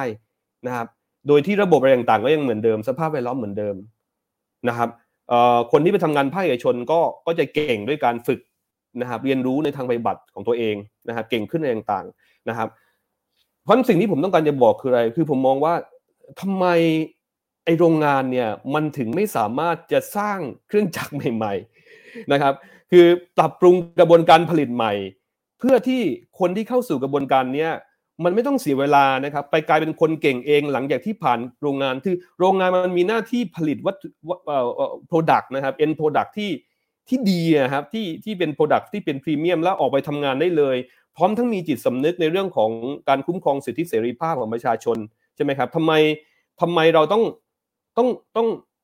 เข้ามาเหมือนเป็นแบบพิธีกันเองนะครับ ในโรงงานนี้เออฉันได้เข้าโรงงานนี้แล้วเรียบร้อยนะเดินออกมาได้ใบที่หนึ่งใบที่สองใบที่สาม นะครับ แล้วก็แต่ละคนก็แยกตามเส้นทางตัวเองอยากเป็นอะไรนะครับทำไมเราไม่สร้างนักกฎหมายที่เก่งทั้งทางสดีและทางปฏิบัติ รวมทั้งมีจิตสำนึกประชาธิปไตยนะครับ แล้วก็ในเรื่องของสิทธิเสรีภาพตั้งแต่ที่โรงงานนี้เลยนะมันเสียเวลามากนะครับนะถ้ากับว่าเราไม่ได้ทำอะไรเลยทำหน้าที่ที่ควรจะเป็นนะครับ โรงงานเราเนี่ยไม่เหมือนโรงงานไหนในโลกนะครับ แตกต่างจากประเทศอื่นเลยมีคนพยายามบอกว่าเราเหมือนอังกฤษไหมไม่เหมือนครับ อังกฤษไม่ได้เทรนนักกฎหมายแบบนี้เราเหมือนอเมริกาไม่มีคนบอกว่าเฮ้ยในอเมริกาก็สอบแบบนี้แหละอเมริกาเนี่ยเขาเรียนปริญญาตรีเจดีเขาเนี่ยคือคนที่จบสาขาอื่นมาแล้วนะครับ คือคนที่มีประสบการณ์นะครับ มีทัศนคติอะไรต่างๆเนี่ยครับนะผ่านโลกผ่านร้อนผ่านหนาวมาแล้วนะครับนะเพราะนั้นแล้วเนี่ยเขาต่างจากเราครับเหมือนซีวิลลอไหมครับไม่เหมือนเลยครับไม่เหมือนเยอรมันไม่เหมือนฝรั่งเศสเลยครับ เราคือโรงงานที่มีเครื่องจักรแบบไทยๆนะผมผมผมก็เลยคิดว่า ถ้าถามผมเนี่ยเออเราได้วัตถุดิบชั้นดีนะครับ เราก็อยากเห็นวัตถุดิบเหล่านี้เนี่ยได้รับการส่งเสริมพัฒนาศักยภาพเข้ามาในโรงงานก็คือกระบวนการผลิตนักกฎหมายเนี่ยนะครับ ดึงเอาศักยภาพ ให้มีความสามารถทำอะไรต่าง ๆ ให้กับสังคมได้มากยิ่งขึ้นนะครับ ไม่ใช่ว่าเรียกว่าเอาศักยภาพตัวเองออกไปนะครับ แล้วก็ทำตัวรีบๆแล้วก็ค่อยคือก็เรียกว่าอยู่ให้เป็นกับระบบที่มันเป็นอยู่ที่ไม่เคยเปลี่ยนแปลงเลยตลอดหลายสิบปีที่ผ่านมา นะครับนะผมผมเลยผมเลยไม่ค่อยมีความหวังอย่างนี้เปล่าว่า เราเรามีความหวังอย่างนี้พูดอย่างนี้ดีกว่าเรามีความหวังที่มหาวิทยาลัยนะครับ เรามีความหวังที่มหาลัยเราเห็นเด็ก ๆเนี่ยเรามีความสุขมาก เราเห็น มีคนบอกว่าเราไปยุเด็กหรือเปล่าเราไปอะไรไม่ไม่ใช่เรานะครับ เด็กมายุเรามากกว่านะเด็กคอยกดดันเราตลอดเวลาคอยด่าเราว่าทำไมอาจารย์ไม่พูดเรื่องนั้น เรื่องนี้ทำไมอาจารย์อยู่นิ่งเฉยเนี่ยนะครับผมเจ็บปวดมากเวลาถูกนักศึกษาด่านะครับนักศึกษาเนี่ยแสดงความคิดเห็นแต่อาจารย์ไม่แสดงความคิดเห็นเนี่ย เราเนี่ยโดนนักศึกษาแต่คนนอกก็หาว่าเราแบบไปแบบล้างสมองนักศึกษาอย่างเงี้ยนะครับนะเออผมเนี่ยนะครับอยากเห็นเขานะครับทำอะไรได้มากกว่านี้นะครับนะแล้วก็กระบวนการส่งเสริมให้เขาได้สามารถทำอะไรได้มากกว่านี้ แล้วเขาจะสามารถเรียกว่าไปช่วยปกป้องคนที่อ่อนแอครับนะคือแทนที่จะแบบว่าทำตัวแบบเงียบๆซะเออเราอยู่เนี่ยเพราะว่า นะครับ มันไม่มีประโยชน์อะไรนะครับนะดูที่เคยมีความหวังในมหาลัยเนี่ยออกไปสู่โลกแห่งความเป็นจริงนะไปที่กระบวนการผลิตในทางวิชาชีพอะไรต่างๆเนี่ยมันไม่มีประโยชน์อะไรนะครับ เราก็เงียบๆไว้ก่อนดีกว่านะครับมันอาจจะเป็นเรื่องที่น่าเสียดายนะครับ มันเป็นเรื่องของการเสียเวลาไปโดยเปล่าประโยชน์เสียทรัพยากรไปโดยเปล่าประโยชน์ครับขอบคุณครับ ขอบคุณครับอาจารย์มุนินครับอา จามุนินได้ตั้งประเด็นสำคัญขึ้นมา ซึ่งทั้งสามท่านยังไม่ได้ตั้งชัดตอนแรกก็คือประเด็นเรื่องนักกฎหมายที่จะต้องมีจิตสำนึกด้านประชาธิปไตยและสิทธิเสรีภาพด้วยนะครับโอเค แต่ว่าฟังฟังมาทั้ง 3 ท่านแล้วฟังอาจารย์มุนินแล้วเนี่ยนะครับก็เห็นคล้ายๆ กันว่าวัตถุดิบของคนในยุคนี้เนี่ยอาจจะแตกต่างไปจากเมื่อก่อนนะครับ ดังนั้นเนี่ยคงไม่ใช่โจทย์ของคณะนิติศาสตร์ลำพังที่จะต้องทำให้นักกฎหมายเนี่ยทันโลก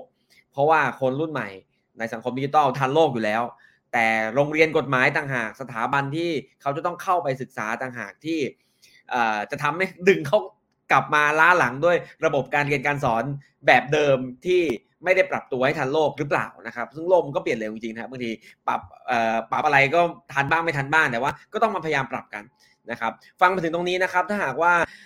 คุณผู้ชมนะครับ ทั้งทาง 101.world นะครับทั้งทาง Facebook Live ของคณะนิติศาสตร์นะครับ มีอะไรอยากแลกเปลี่ยนหรือว่าสอบถาม กับวิทยากรทั้ง 4 ท่านนะครับ ก็ช่วยส่งคำถามคอมเมนต์กันเข้ามานะครับแลกเปลี่ยนก็ได้นะครับ ความคิดเห็นของท่านเป็นอย่างไร เหมือนกับทั้ง 4 ท่านที่ว่ามาหรือเปล่านะครับ ท่านเจอนักเรียนกฎหมายจบออกไปเป็นยังไงหัวสี่เหลี่ยมหรือเปล่านะครับ หรือโลกมันเปลี่ยนไปแล้วจริงๆนะครับ ก็ส่งคำถามกันเข้ามานะครับ โดยการคอมเมนต์ไว้นะครับ แต่ว่าเดี๋ยวเราจะไปคุยกับทั้ง 4 ท่านต่อนะครับ ในประเด็นถัดไปเนี่ยก็อาจจะอยากรบกวนอาจารย์มุนินพูดต่อเลยนะครับ เพราะว่าอาจารย์มุนินเนี่ย ก็อยู่ในคณะอนุกรรมการนิติศึกษาแห่งชาตินะครับ ชื่อนี้ถูกนะครับอาจารย์ก็เป็นความพยายามครั้งใหญ่นะครับ ของวงการการศึกษากฎหมายของบ้านเรานะครับ ที่จะมาลองหาทางออกกันซิว่าระบบการเรียนกฎหมายเนี่ยจะปรับตัวให้ทันโลก และสร้างนักกฎหมายที่เหมาะสมกับโลกใหม่ได้หรือเปล่านะครับ โดยมีโอมีองค์ประกอบจากมหาวิทยาลัยต่างๆ มาจำนวนมากนะครับ ซึ่งคณะอนุกรรมการนี้เนี่ยก็ทำงานหลายเดือนแล้วนะครับ แล้วก็มีข้อเสนอ จำนวนหนึ่งนะครับ ก็อยากจะให้อาจารย์มุนินเล่าโดยบรีฟก่อน เพราะว่าข้อเสนอเนี่ยรายละเอียดเยอะมากนะครับเห็นด้วยไม่เห็นด้วยได้หลายหลายประเด็นนะครับแล้วก็อยากจะให้ทั้ง 3 ท่านหลังจากนั้นเนี่ยแสดงความคิดเห็นบ้างนะครับ ซึ่งอาจจะส่วนหนึ่งอาจจะเป็นการวิพากษ์วิจารณ์ต่อข้อเสนอที่มีอยู่แล้วของคณะอนุกรรมการนี้ก็ได้ หรือว่าถ้าทั้ง 3 ท่านเห็นว่า ระบบการผลิตนักกฎหมายเนี่ยควรจะมีอะไรปรับปรุงปรับเปลี่ยนก็ช่วยกันแสดงความคิดเห็นได้นะครับ ก็อยากเชิญอาจารย์มุนินก่อนครับ เชิญครับครับขอบคุณนะครับ ก็จริงๆก็ชวนท่านวิทยากรท่านอื่น หลังจากที่ผมพูดแล้วนะครับ ก็ก็อาจจะเสนอว่า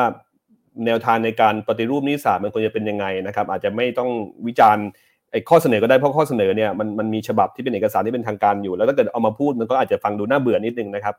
แต่ว่าก็จะพูดเชื่อมโยงกับสิ่งที่ผมพูดนะครับว่า คือการทำงานของคณะอนุกรรมการสภานิสาแห่งชาติเนี่ยนะครับก็ต้องบอกว่ามันเป็นการทำงานตามกรอบจริง ๆ ผมเนี่ยจะวิจารณ์น้ำนูนเยอะกับแผนยุทธศาสตร์ชาติเยอะหน่อยนะครับอย่างอย่างอย่างอย่างที่เห็นอยู่นะครับ แต่ว่าต้องยอมรับว่ามันมันคือทุกอย่างมันคงไม่ได้มีเลวร้ายร้อยเปอร์เซ็นต์หรอกนะครับ มันคงมีส่วนดีหลักการบางเรื่องก็คงเป็นเรื่องที่ดีอยู่บ้างอะไรอย่างเงี้ยนะครับ เรื่องหนึ่งซึ่งต้องบอกว่าเออโอเคนะครับเราก็เราก็คิดว่า มันเป็นเรื่องที่ถูกต้องนะครับ ก็คือการที่รัฐนูนเนี่ยเห็นความสำคัญของปัญหาของการเรียนการสอนนิติศาสตร์คือเขาอยากให้นักนักนักกฎหมายเนี่ยมีอะไรบางอย่าง ถึงแม้ว่าจะใช้คำอะไรบางอย่างแปลกๆกันนะครับ แต่ว่ามองเห็นว่าระบบการศึกษากฎหมายปัจจุบันมันมีปัญหา เขาต้องการนักกฎหมายพันใหม่ อันนั้นคือคือที่เราอาจจะมองเห็นในรัฐนูนนะครับในบางมาตรา ซึ่งมันสะท้อนตรงนี้อยู่ แล้วก็ในแผนวิทยาศาสตร์แผนวิทยาศาสตร์ชาติเนี่ยนะครับมันก็มีเรื่องของการที่ต้องปฏิรูปการศึกษากฎหมาย เพราะฉะนั้นการทำงาน ของคณะอนุกรรมการชุดนี้ ซึ่งมีตัวแทนของคณะบดีเนี่ยนะครับแล้วก็ผู้ทรงวุฒินะครับในภาคส่วนต่างๆ ซึ่งพี่แม้วเพียงมโนเนี่ยก็ก็ได้รับการแต่งตั้งเข้ามาเป็นกรรมการผู้ทรงวุฒิในในกรรมการชุดนี้ด้วยนะครับนะเราก็อยากจะทำเรื่องของข้อเสนอในการปฏิรูปนะครับนิสสัตแห่งชาตินะครับซึ่งจริงๆ การเรียกร้องเรื่องนี้มันก็เรียกร้องกันมานานนะครับ เพียงแต่ว่าเรายังไม่เคย engage ไม่เคยชวนนะครับ สังคมเนี่ยนะครับเข้ามาพูดคุยกันอย่างจริงจังนะครับต่อเนื่องนะเท่าไหร่นะครับ เราก็เลยตั้งใจว่าเออลองชวนคนในทุกภาคส่วนนะฮะลองจัดเสวนานะครับหลาย ๆ ครั้งรับฟังความคิดเห็นนะจัดกันมาประมาณสัก 16 ครั้งได้นะครับหลายหลายเวทีมาก หลายกลุ่มเป้าหมายมากนะครับเพื่อรับฟังความคิดเห็นนะครับเราตั้งหลักจากปัญหาก่อนปัญหาก็จะเป็นอย่างที่ผมว่านะครับผมผมพูดสรุปปัญหา 2 เรื่องใหญ่แล้วกันนะครับ ก็คือตัวกระบวนการอย่างที่ผมพูดไปแล้วว่ากระบวนการของเราเนี่ยมันเป็นกระบวนการที่ค่อนข้างแยกส่วน นะครับนะก็คืออ่ามันมหาลัยก็ทำของมหาลัยไปนะครับ เสร็จแล้วเนก็ทำในแนวทางของเนไปสภาในความก็ทำตามแนวทางของสภาในความไปอวที่เข้ามากำกับมาตรฐานหลักสูตรก็มีความคาดหวังว่ามหาลัยต้องทำแบบนั้นแบบนี้ในแนวทางที่อวอยากเห็น ซึ่งแนวทางที่อวอยากเห็นเนี่ยเป็นแนวทางที่เขาอยากให้ทุกสาขาทำเหมือนกันหมดนะครับ ทุกอาชีพวิชาชีพทำเหมือนกันหมดอะไรเนี่ยซึ่งเพราะระบบการการศึกษากฎหมายเนี่ยมันจึง เรียกว่าดำเนินไปค่อนข้างจะแยกส่วนคนละทิศคนละทาง ถึงแม้ว่ามันจะส่งต่ออย่างเช่นเนบอกว่าอาต้องจบนิสสาบัณฑิตมาก่อนนะครับแต่ว่ามันมันไม่ได้ทำงานกันแบบสอดประสานกันนะครับผมผมในบทความก็พยายามยกให้เห็นว่าจริงๆเราเริ่มต้นตอนมีโรงเรียนกฎหมายเนี่ยเมื่อ2 125 ปีก่อนเนี่ยเราเราเป็นเอกภาพมากเลยนะครับในกระบวนการผลิตนักกฎหมายเนี่ยเพราะว่าทุกอย่างมันจบอยู่ที่โรงเรียนกฎหมายที่เดียวใช่ไหมครับทั้งเรื่องของการฝึกที่การเรียนทฤษฎีการฝึกปฏิบัติ แต่ปัจจุบันเนี่ยไม่ใช่ปัจจุบันนะครับก็คือว่าหลังจากที่ ตั้งมหาวิทยาลัยวิชาธรรมศาสตร์แล้วกันนะครับนะมันมีการเปลี่ยนแปลงในช่วงนั้น แล้วก็ต่อมาก็ตั้งสำนักอบรมเนเนี่ยมันก็เริ่มเริ่มเรียกว่าระบบนะครับการศึกษากฎหมายแยกส่วนนะทีนี้แต่ละองค์กรมันก็มีแนวทางมหาวิทยาลัยก็คงจะทำหน้าที่เหมือนเหมือนเดิมนะครับ ตั้งแต่ที่ผ่านมาก็เป็นแหล่งนะครับบ่มเพาะอะไรทั้งหลายนะครับ แต่ว่าสำนักอบรมเนก็จะมีแนวทางในการจัดการศึกษาของเขาเองนะครับ ซึ่งสุดท้ายมันก็เป็นอย่างที่เราเห็นในทุกวันนี้นะครับ ดังนั้นคือปัญหาของ ของกระบวนการผลิตนักกฎหมาย ซึ่งมันไม่สอดประสานกัน แล้วมันไม่ได้ perform function มันไม่ได้ทำหน้าที่ที่ควรจะทำนะถ้าเป็นต่างประเทศเราพูดง่ายๆเพื่อเห็นภาพก็คือว่ามหาวิทยาลัยเนี่ยมีหน้าที่หนึ่งก็คือทำให้นักศึกษาเนี่ยนะครับมีความรู้ในทางหลักการหรือทฤษฎีที่แน่นเพียงพอนะครับนะครับแล้วก็กว้างขวางหลากหลายในหลายสาขานะครับนั่นคือเรื่องของทฤษฎีกฎหมาย เรื่องที่สองก็คือว่ามันต้องมีskill ที่เป็น skill ก็เรียกว่าเอาตัวรอดนะครับ ก็คือทำงานได้ใช้ชีวิตได้ปรับตัวได้นะครับนะซึ่งเป็น skill ที่อาจจะเรียกว่า soft skill หรือก็แล้วแต่เนี่ยนะครับนะเป็นเป็นภารกิจสำคัญมากของของมหาวิทยาลัยที่ต้องสร้างคนให้ทำงานร่วมคนอื่นได้ อยู่ร่วมคนอื่นได้ แต่มหาลัยถามว่าได้ทำอะไรพวกนี้ไหมถ้าเกิดเราดูปัญหาเนี่ยมหาลัยไม่ค่อยมีเวลาทำนะครับเพราะว่ามหาลัยเรียนกันเยอะมาก สมัย พวกเราเรียนเนี่ยผมเรียนร้อยสี่สิบแปดหน่วยกิตนะครับเป๋าอาจจะเรียนร้อยสี่ห้าหน่วยกิตไม่ได้ต่างกันมากนะครับเรียนกันเยอะมากเรียนติวอีกนะครับนะเพราะแล้วเนี่ยมหาลัยก็คงจะไม่ค่อยมีเวลาที่จะแบบว่าไปใส่ใจมากกับกับไอ้ soft skill ทั้งหลายนักศึกษาก็ต้องดิ้นรนขนขวายในการฝึกฝนเองโดยการเข้าร่วมกิจกรรมชุมนุมนั้นชุมนุมนี้ใช่ไหมครับนะหลายคนอาจจะไม่มีโอกาสเพราะว่าไม่มีกลุ่มเพื่อนหรือไม่ได้เข้าร่วมกิจกรรม เพราะว่าไม่สามารถที่จะ ทำอะไรหลายอย่างในเวลาเดียวกันนั่นคือปัญหาไปที่เนอย่างที่เราทราบนะครับ ก็คือเนก็จะเน้นนะครับ คือผมมาเข้าใจเนสำนักอบรมเน เพราะว่าเขาต้องต้องต้องรับคนที่มาเรียนเป็นหมื่นหมื่นคนการที่คุณจะสอนคนเป็นหมื่นคนเนี่ยนะครับให้ให้ให้เรียกว่าเข้าใจเรียนรู้ในทางปฏิบัติมันจะสอนยังไงอะมันถูกดีไซน์แบบนั้นแล้วนะครับ มันเป็นคลาสใหญ่มากนะครับ มันก็ต้องนั่งเรียนแบบเลคเชอร์ใช่ไหมครับ นะแล้วจะสอนยังไงก็ก็เอาดีกามาสอนต่างๆนะครับนะหลักฐานชัดเจนก็อยู่ในคำบรรยายที่บันทึกไว้เนี่ยว่าเรียนอะไรกันบ้างเราหยิบมาดูสักเล่มก็ได้ว่าก็เรียนอะไรกันนะครับ สอบเป็นยังไงก็สอบเนก็มีเผยแพร่อยู่นะครับเราก็เห็นรูปแบบของการสอบอยู่ถามว่าสิ่งที่ทำอยู่ที่ที่ที่เนเราเนี่ยเหมือนกับที่ไหนในโลกไหมก็อาจจะเหมือนที่อเมริกาคล้ายๆนะครับนะบางไม่เหมือนที่อื่นนะครับที่อังกฤษไม่เหมือนนะครับ ไม่เหมือนที่เยอรมนีไม่เหมือนกับที่ฝรั่งเศส ไม่เหมือนที่สิงคโปร์นะครับไม่เหมือนกับที่ส่วนใหญ่ของโลก นะครับอย่างที่ผมบอกไปนะครับ แล้วก็พอสอบเนผ่าน บางคนบอกว่าเนก็ต้องสอบสัมภาษณ์นะมันต้องมีการสัมภาษณ์ด้วยว่าคุณมีความรู้ใบบัตรไหมนะแต่เอาเข้าจริงมีคนตกสัมภาษณ์ไหมผมไม่แน่ใจนะคงไม่มีนะก็คือสุดท้ายก็คือเน้นข้อสอบทฤษฎีแหละนะครับนะผู้พิพากษาการเนี่ยคนที่ผ่านข้อเขียนแล้วเนี่ยนะครับความรู้ทางทฤษฎีก็ก็สอบผ่านนะครับเกือบทั้งหมดนะครับพูดอย่างนี้แล้วกันนะครับถ้าถ้าผมพูดผิดอาจารย์ถ้าอาจารย์สรวิทย์อาจจะ correct ผมด้วยนะครับ แต่ว่า คือระบบเรามันเป็นแบบนี้นะครับ ก็คือแยกส่วนแล้วก็ด้วยเหตุผลอะไรบางอย่าง มันทำให้สำนักโอเมเนเนี่ยไม่สามารถที่จะทำหน้าที่อย่างที่ควรจะเป็นได้นะครับ นี่เป็นเหตุผลที่ว่าเวลานักกฎหมายออกไปเนี่ยก็ออกไปพร้อมใบ รับรองว่าจบนิสสบัณฑิตจากมหาวิทยาลัยแล้วจบเนติบัณฑิตแล้วแล้วยังไงต่อนะครับนะคุณก็ต้องไปหาประสบการณ์เพิ่มเติมต่อไปฝึกปฏิบัติต่อไปเรียนรู้อะไรต่างๆ ต่อนะครับ อันนี้คือปัญหานะครับเพราะว่าเราไม่ได้คุยกัน เราไม่ได้มองภาพรวมของกระบวนการ ผลิตนักกฎหมายเนี่ยอย่างเป็นระบบนะแล้วองค์กรก็ไม่ไม่ยุ่งกันนะครับ ถ้าวันนี้ถ้าสกรเนี่ยผมหรือหรือวันจริงวันนี้ผมก็บ่นเยอะนะครับ องค์กรทั้งหลายเนี่ยนะครับ เราจะไม่ยุ่งกันแล้วถ้าเกิดเราพูดเนี่ยเป็นยังไงนะครับ เราก็เห็นอยู่แล้วว่าถ้าเกิดเราไปแตะเมื่อไหร่นะครับ ในไม่ควรจะมายุ่งอะไรนะองค์กรของเรา แต่ละองค์กรมันมีบทบาทหน้าที่แตกต่างกัน ยุ่งไม่ได้เลยนะครับนะเพราะว่ามันมาของมันอย่างนั้นอยู่แล้วนะครับ นะซึ่งผมเข้าใจนะ ผมเอาพูดตัวอย่างเช่นสภาในความเนี่ยตั้งขึ้นมาก็ต้องการมาแก้ปัญหา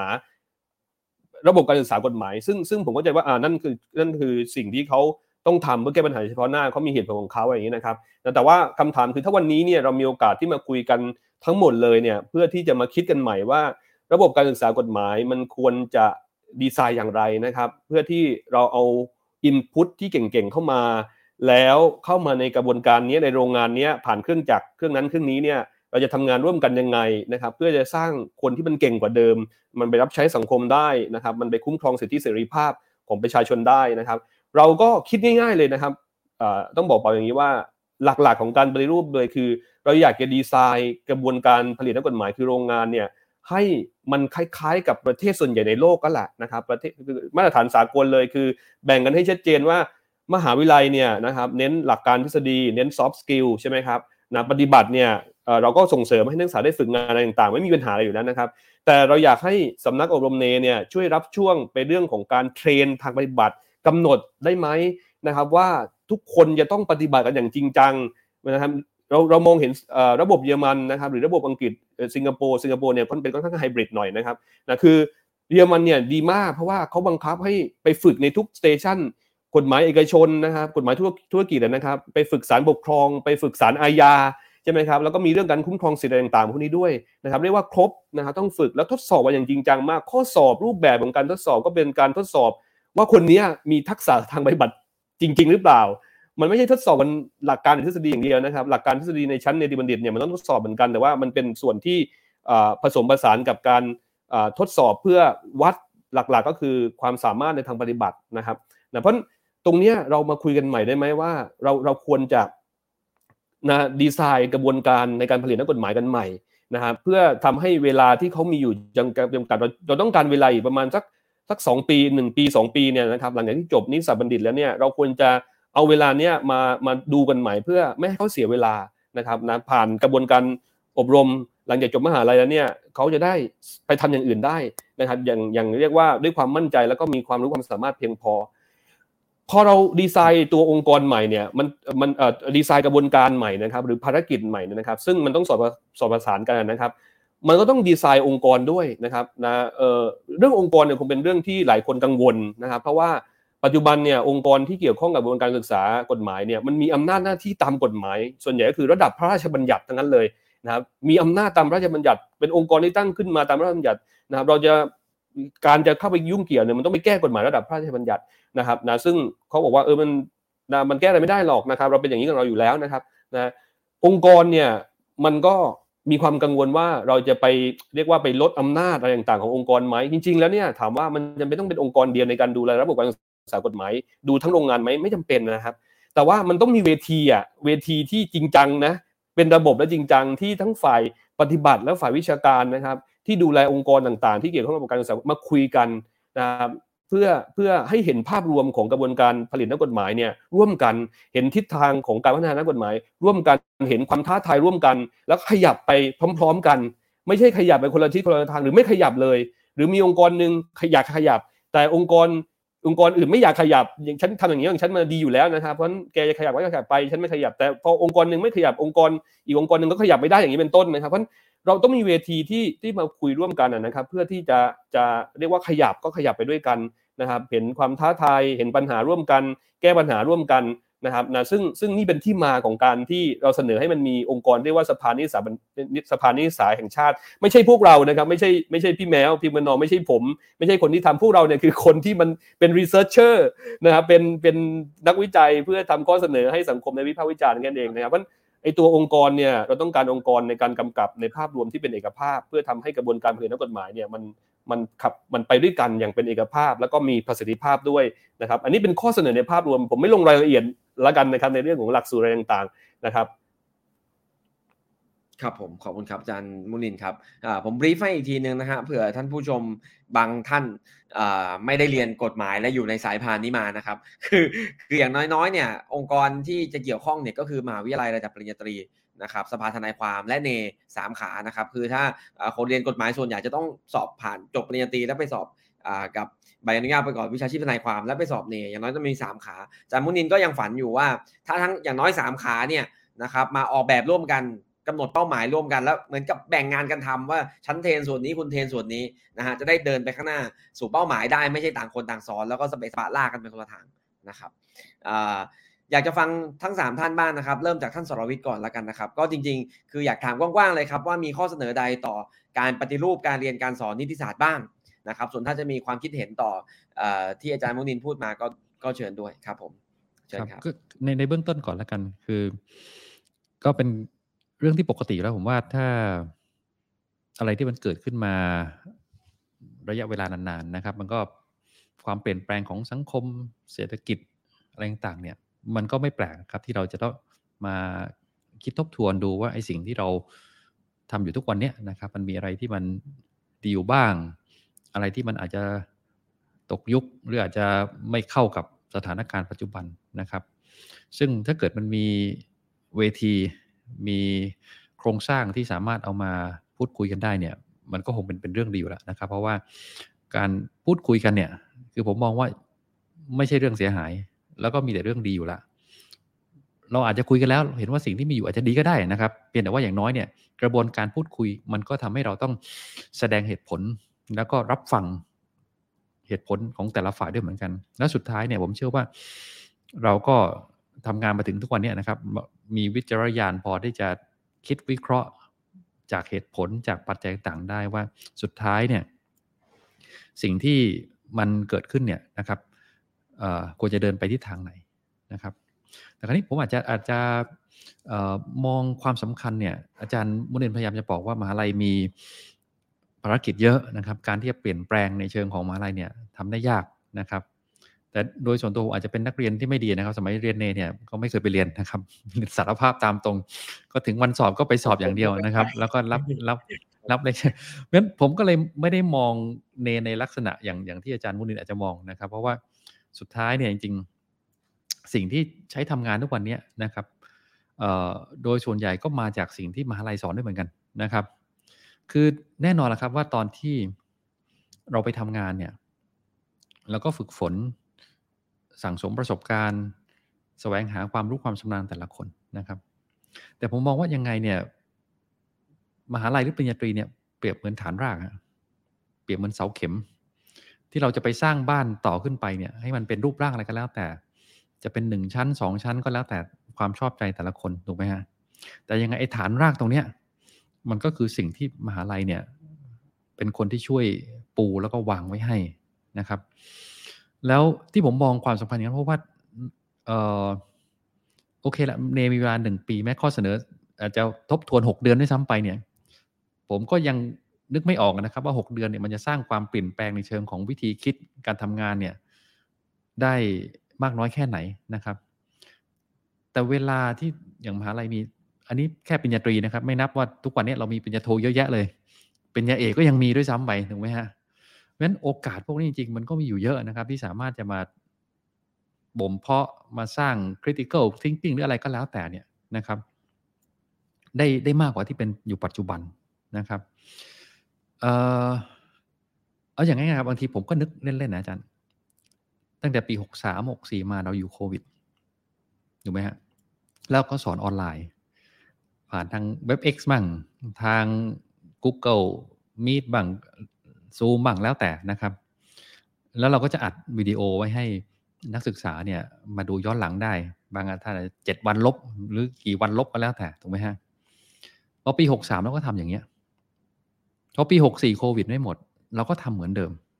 ทั้งนี้บางทีผมก็เขินนะผมว่าสอนก็คืออาจจะคล้ายๆกับสิ่งที่พูดปีแล้วที่อาจารย์อัดไว้ด้วยซ้ำไปถูกไหมฮะ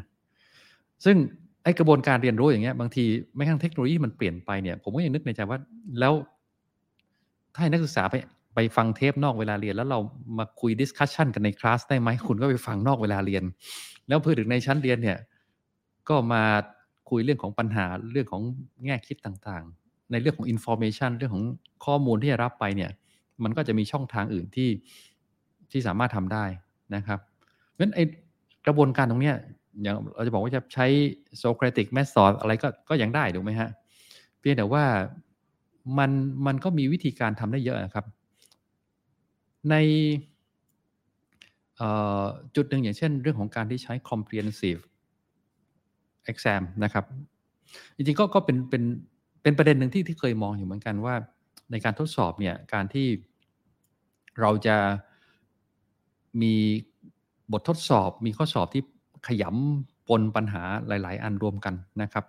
ก็สะท้อนปัญหาที่มันอาจจะเกิดขึ้นในในชีวิตจริงในคดีจริงนะครับเอ่อมันก็ก็เป็นช่องทางหนึ่งนะครับ แต่ว่าในขณะเดียวกันครับ คือคือผมก็มองในแง่หนึ่งว่าพอถึงตอนตอนที่เราเราวิเคราะห์ปัญหาจริง ๆ นะครับ อันนี้พูดจากมุมมองของสมมติในแง่ของการการทำคดีนะครับอ่าอย่างสมมติ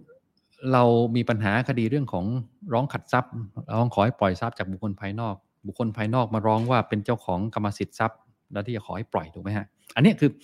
ปัญหาที่มันผสมกันระหว่างสารบัญญัติกับวิธีสัมบัญญัติ ซึ่งมันก็จะเข้าลักษณะไอ้ comprehensive exam อย่างที่อาจารย์พูดถึงถูกไหมฮะ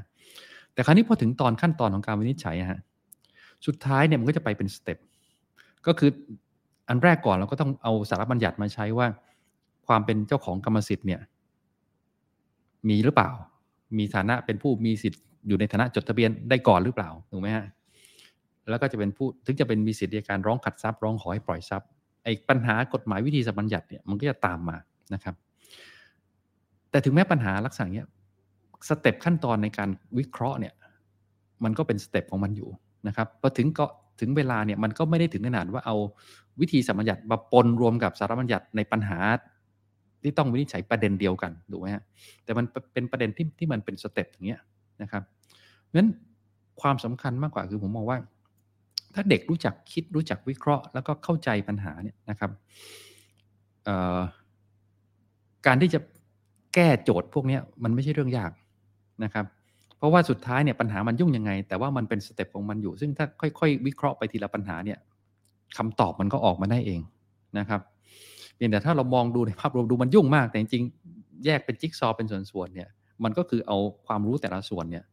มาคิดมาวินิจฉัยแล้วก็วิเคราะห์นะครับ เพียงแต่ว่าหลายครั้งที่มองคือว่า เวลาที่เราเรา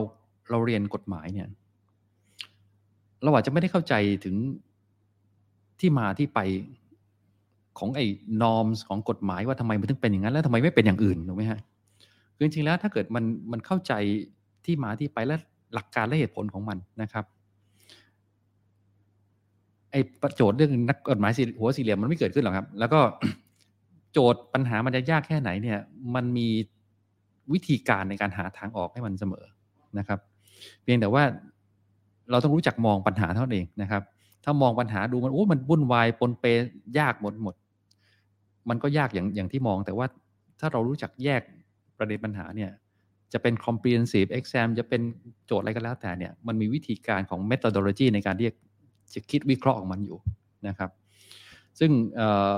อันนี้เบื้องต้นตอนนี้ก่อนแล้วกันเพราะเดี๋ยวเวลาจะไม่พอนะครับ ครับผมขอบพระคุณครับเชิญท่านต่อไปเลยดีกว่าครับ เชิญคุณเพียงพนครับค่ะก็จากมุมภาคเอกชนอย่างที่ได้ได้บอกไปในช่วงแรกนะคะ จริงๆใน law firm หรือว่าในบริษัท โดยเฉพาะถ้าเป็นบริษัทขนาดใหญ่เนี่ยก็เรียกว่า เรามีวิธีบีบนะคะสควิสดึงเอาศักยภาพของนักกฎหมายออกมา เพราะว่าเรารู้ว่าเราต้องหาทางออกนั้นก็ก็ในมุมหนึ่งก็เห็นด้วยกับท่านสรวิทย์นะคะแต่ว่าคงจะดีกว่าถ้าวิธีคิดแบบนี้เนี่ยมันถูกฝึกถูกสอนถูกชักชวนให้คิดมาตั้งแต่สมัยที่ที่เราเรียนที่คณะนิติศาสตร์นะคะถูกต้องเลยค่ะ ประประเด็นที่ที่อยากจะขออนุญาตคอมเมนต์ก็คือว่าเวลาที่เรามองนะคะเรามักจะมองจากอะไรคือเพนพอยต์ใช่ไหมฮะอะไรก็คืออะไรคือสิ่งที่เราคิดว่ามันเป็นปัญหาและเราต้องแก้นะคะซึ่งก็ได้บอกไปแล้วว่า law firm ขนาดไม่เล็กเลยนะคะประเทศไทยคำนวณคร่าวๆเนี่ยรายได้ของ law firm ที่เราเรียกว่าเป็น law firm international มีการ ทำงานให้ลูกความในในต่างประเทศบ้าง หรือว่าบริษัทไทยไปลงทุนต่างประเทศ ต่างประเทศมาลงทุนในไทยบ้างเนี่ยต้องบอกว่ารายได้รวมปีหนึ่งเนี่ยประมาณหมื่นล้านนะคะแล้วก็รอเฟิร์มที่ใหญ่ที่สุดในประเทศไทยมีรายได้ 3,000 กว่าล้านนะคะคงไม่ใช่ความลับอะไร อันนี้เป็นข้อมูลไปเช็คมาจากกระทรวงพาณิชย์คำถามก็คือว่ารอเฟิร์มเติบโตมาอย่างนี้ได้อย่างไรนะคะเขาก็ถูกถูกสถานการณ์ ในยุคต้มยำกุ้งอย่างที่บอกนะคะเกิดการแข่งขันเกิดการเรียนรู้จากการทำงานกับนักกฎหมายต่างประเทศ เพราะว่าช่วงนั้นเป็นช่วงปรับโครงสร้างหนี้เป็นช่วงฟื้นฟูกิจการ เพราะนั้นไอ้ไอ้ไอ้การเรียนรู้การปรับตัวเองเนี่ยมันจึงทำให้ law firm เนี่ยเติบโตอย่างมาก มากชนิดที่ว่าบริษัทไทยขยายไปต่างประเทศรอเยอร์ในประเทศไทยนักกฎหมายในประเทศไทยเนี่ยตามไปให้บริการได้ ถ้าเรามาเปรียบเทียบกันนะคะ อันนั้นก็คือเป็นเป็นข้อมูลที่คิดว่าอาจจะทำให้ทุกท่านรู้สึกดีว่าโอ้แสดงว่านักกฎหมายเรานี้มีความเจริญก้าวหน้าเติบโต แต่ว่ามันไม่ได้เป็นแบบนี้ในทุกๆวงการนะคะแม้กระทั่งในภาคเอกชนเอง เราบอกว่าเรามีนักกฎหมายในรอเฟิร์มนะคะซึ่งที่อาจารย์นุนินบอกก็คือเขาก็มีภาษาของเขาอีกแบบหนึ่งแต่เรามีทนายความที่เป็นสำนักงงานทนายแล้วก็ คิดว่าสมาชิกส่วนใหญ่ก็อาจจะเกี่ยวข้องกับสภาทนายคำถามคือวงการเนี่ยมันควรจะเติบโตทั้งในแง่ของคุณภาพนะคะ แล้วก็ถ้าเราพูดในแง่ของ value คุณค่าเนี่ยมันก็น่าจะเติบโตนะคะตรงที่บอกว่าในในเชิงของเรื่องของคุณภาพเนี่ยคือคือนอกจากวงการอาจจะตัวเองไม่ค่อยมีข้อมูลเนี่ยเพราะว่า ส่วนใหญ่ก็คือทนายความบางทีก็อาจจะเป็นสำนักงงานส่วนตัวนะคะเพราะฉะนั้นก็ก็เลยจะจะไม่ได้มีข้อมูลตรงนั้นมาก แต่ถามว่าอะไรที่มันจะทำให้มันเปลี่ยนแปลงได้หนึ่งนะคะคือการแข่งขันสองคือการปรับตัวแล้วก็เรียนรู้ว่าโลกข้างนอกเนี่ยเป็นอย่างไรนะมีอีกสายงานหนึ่ง ซึ่งท่านสรวิทย์คงคงจะช่วย confirm ได้หรืออาจารย์มุนิน คือสายงานอนุญาโตตุลาการนะคะ สิงคโปร์นี่คือถือเป็นธุรกิจของประเทศเขาเลย มันก็เป็นคำถามว่าทำไมประเทศไทยเราถึงพัฒนาตรงนั้นไปไม่ได้ ก็ก็มีหลายส่วนนะคะส่วนที่จะบอกก็คือภาคเอกชนที่เป็น law firm นักกฎหมายที่เป็น in house แบบพี่เนี่ยอาจจะไม่ได้ต้องห่วงเขามาก แต่พวกเราเนี่ยจะได้รับผลกระทบจากการทำงานของนักกฎหมายอีกกลุ่มหนึ่งซึ่งอาจจะเป็นคนที่จบโรงเรียนเดียวกับเราด้วยก็ได้ เพราะว่ากรอบวิธีคิดนอมที่เขาอยู่เนี่ยมันทำให้สมัยที่เรียนหนังสืออาจจะเป็นคนกล้าหาญกล้าแสดงความคิดเห็น แต่พอไปอยู่ในในกรอบในแพทเทิร์นมันคิดต่างจากนั้นไม่ได้ ปฏิบัติอย่างไรมาก็ก็ต้องทำแบบนั้นนะจะไม่ใช่แนวที่จะมาหาทางออกหาหาหาเหตุหาผลประกอบ เพราะฉะนั้นก็เห็นด้วยกับท่านสรวิทย์ว่า การเรียนการสอนกฎหมายของเราเนี่ยมันมันไม่ควรจะบอกว่าตัวบทเขียนว่าแบบนี้และตีความว่าอย่างนี้นะคะ เพราะเราก็จะเห็นว่าบางทีเราก็ตีความไม่เหมือนกัน แต่มันควรจะสอนให้ไปถึงเรื่องที่มาที่ไปทำไมกฎหมายถึงเขียนแบบนี้ วัตถุประสงค์ออกมาเพื่ออะไรนะคะ ตรงนี้เนี่ยก็เลยนำไปสู่ว่าวิชาที่เราควรจะเรียนเพิ่มเติมนะคะ เช่น ปรัชญาประวัติศาสตร์นะคะ ยังไม่ต้องพูดเรื่องจริยธรรมเรื่องอะไรต่างๆนะคะอยากจะเห็นภาพที่บอกว่าในกระบวนการยุติธรรมนะซึ่งซึ่งทางคุณพรเพนก็ก็คงรอพูดอยู่เหมือนกัน ถ้าเป็นข้อเท็จจริงเดียวกันเหมือนกัน ผลมันควรจะเหมือนกันใช่ไหมคะเราไม่ควรจะเห็นผลที่แตกต่างว่าเรื่องนี้ชาวบ้านทำนะคะชาวบ้านไปบุกรุกป่านะคะเจอโทษแบบนี้ ถ้าเป็นนายทุนเป็น ข้าราชการเป็นผู้มีชื่อเสียงเป็นอีกแบบหนึ่งคือคือผลมันต้องเหมือนกัน เพราะฉะนั้นเวลาที่ได้มีโอกาสคุยกับพวก partner ใน law firm ก็ดี หรือว่านักกฎหมายก็ดี ถ้าถามบอกว่าเอ๊ะเราเราคิดว่าเราอยากจะให้ต้นทางคือคณะนิติศาสตร์เนี่ยทำอะไรบ้างก็อาจจะเป็นเรื่องการเรียนการสอนที่มันเป็นแบบ project based นะคะเหมือนเหมือนเด็กนักเรียนสมัยนี้ที่ฮิตกันใช่ไหมคะ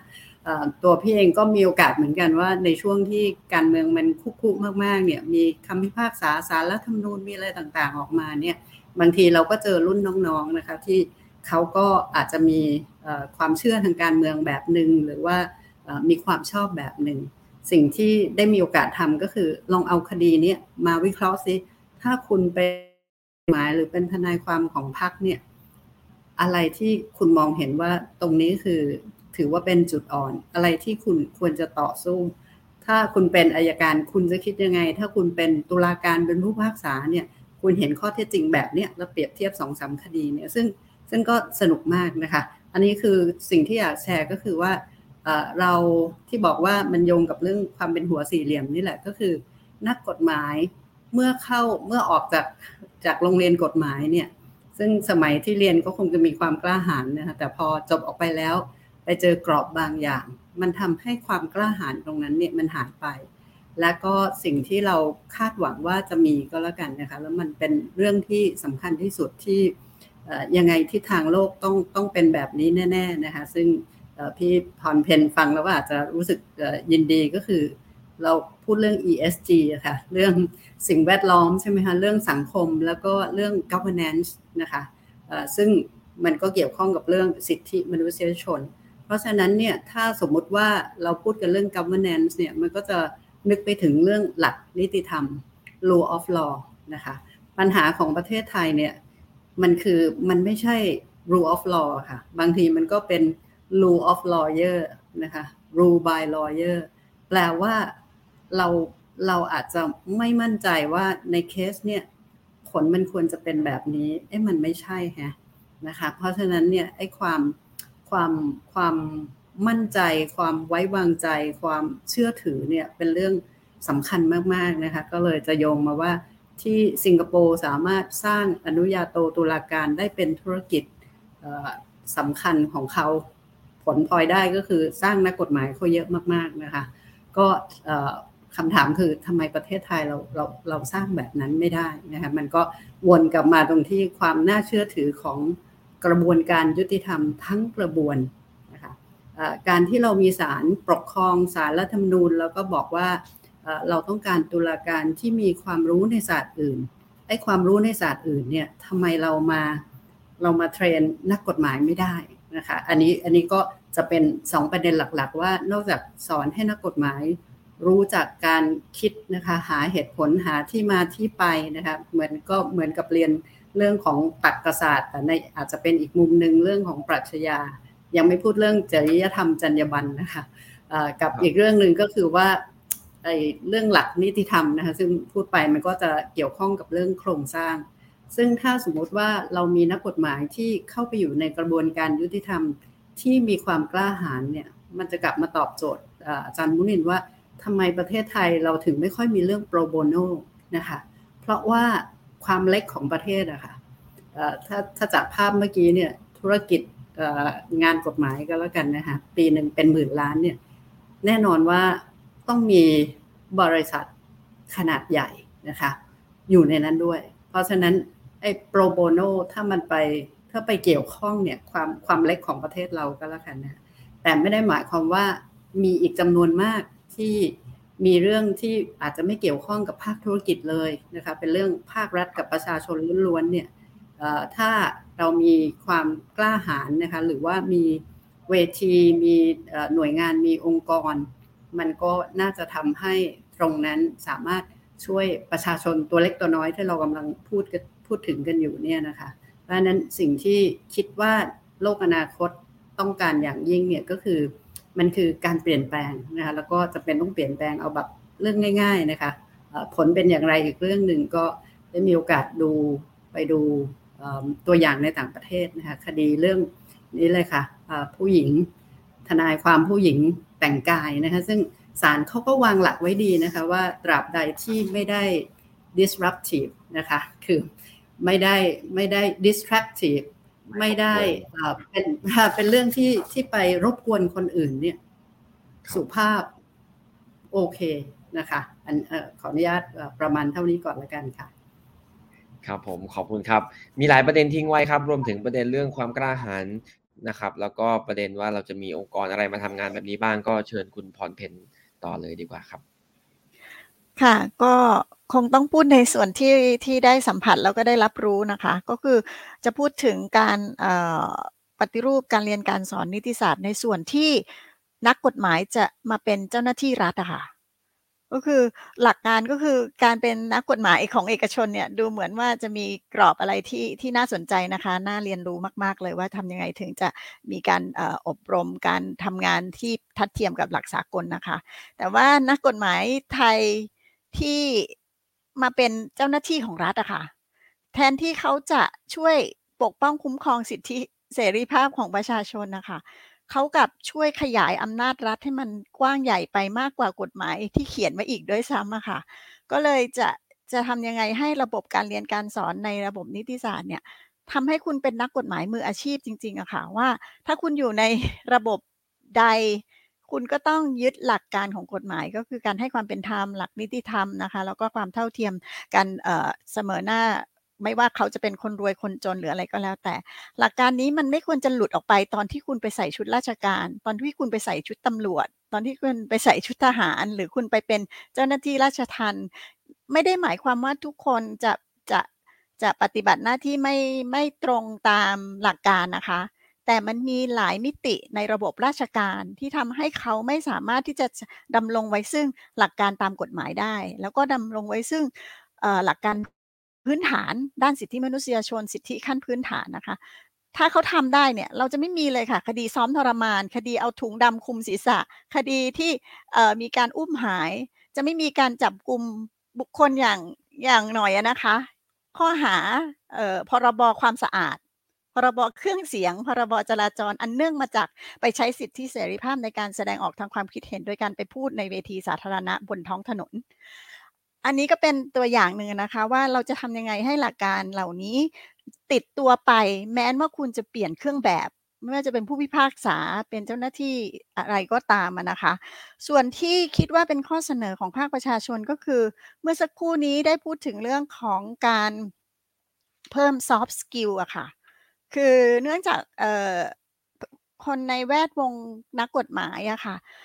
เอ่อจริง ๆ มันมีศาสตร์อื่น ๆ ที่จะทำให้เราเป็นนักกฎหมายที่ดีได้นะคะ เช่นเอ่อความเข้าใจเรื่องจิตวิทยา ความเข้าใจเรื่องเอ่อผลกระทบทางด้านจิตใจ เพราะเจ้าหน้าที่ที่เป็นนักกฎหมายในส่วนของภาครัฐอะค่ะจะต้องพบทั้งผู้เสียหาย ผู้ต้องหาอาจจะ ประสบเหตุความรุนแรงมาอาจจะเป็นผู้กระทำหรือแม้กระทั่งเป็นผู้ที่ถูกกระทำเนี่ยความเข้าใจเรื่องอจิตวิทยาในงานด้านกฎหมายมีส่วนสำคัญมากค่ะ จึงได้มีการพัฒนาในส่วนที่เราทำงานกับองค์กรระหว่างประเทศนะคะ คือเอ่อเรื่องของ Association for Prevention of Torture รวมทั้งการทำหลักการต่างๆ ด้านสิทธิมนุษยชนที่เกี่ยวข้องกับการค้นหาความจริง แล้วก็การสัมภาษณ์ที่มีประสิทธิภาพ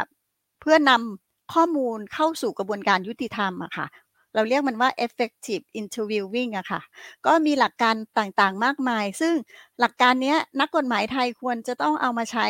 และรวมถึงนะคะ เจ้าหน้าที่ที่ใช้กฎหมาย เช่น พนักงานสอบสวนเป็นต้น หรือพนักงานที่ทำหน้าที่สืบสวนนะนะคะ หลักการเหล่านี้เขียนไว้แล้วประเทศไทยก็กึ่งที่จะยอมรับเพราะมันเป็นซอฟเอ่อเขาเรียกว่าเป็นกฎหมายที่ไม่ได้เป็นเป็นกฎหมาย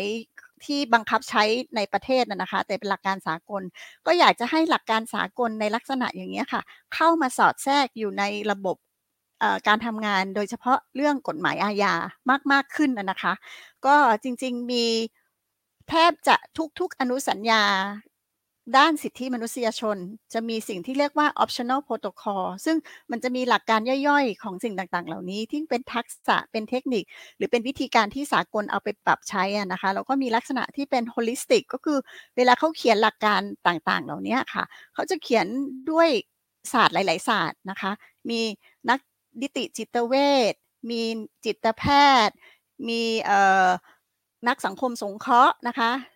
เรื่องสิทธิเด็กสิทธิสตรีรวมกันเขียนนะคะ หลักการเหล่านี้ส่วนใหญ่ก็จะถูกแปลแล้วเป็นภาษาไทยด้วยซ้ำก็อยากจะให้เข้าไปสอดแทรกในกลไกการเรียนการสอนนิติศาสตร์ด้วยเพื่อเพิ่มทักษะนะคะ ซึ่งเป็น skill ที่ถูกยอมรับในระดับสากลอยู่แล้วด้วยอะค่ะ อีกส่วนหนึ่งที่อยากจะให้ปรับนะคะในเรื่องของ ตอนนี้มีมีศาลที่มีลักษณะเป็นการไต่สวนนะคะ โดยเฉพาะอย่างยิ่งศาลที่เกี่ยวข้องกับการประพฤติกระทำความผิดของเจ้าหน้าที่รัฐ เช่น สารทุจริตนะนะคะกล่าวอ้างว่าเป็นระบบไต่สวนนะคะ ก็บังเอิญมีคดีหนึ่งที่อยากจะเข้าไปสังเกตการก็เป็นคดีเรื่องเกี่ยวกับโจ้ถุงดำนะคะ ก็ถูกปฏิเสธไม่ให้เข้าไปสังเกตการคดี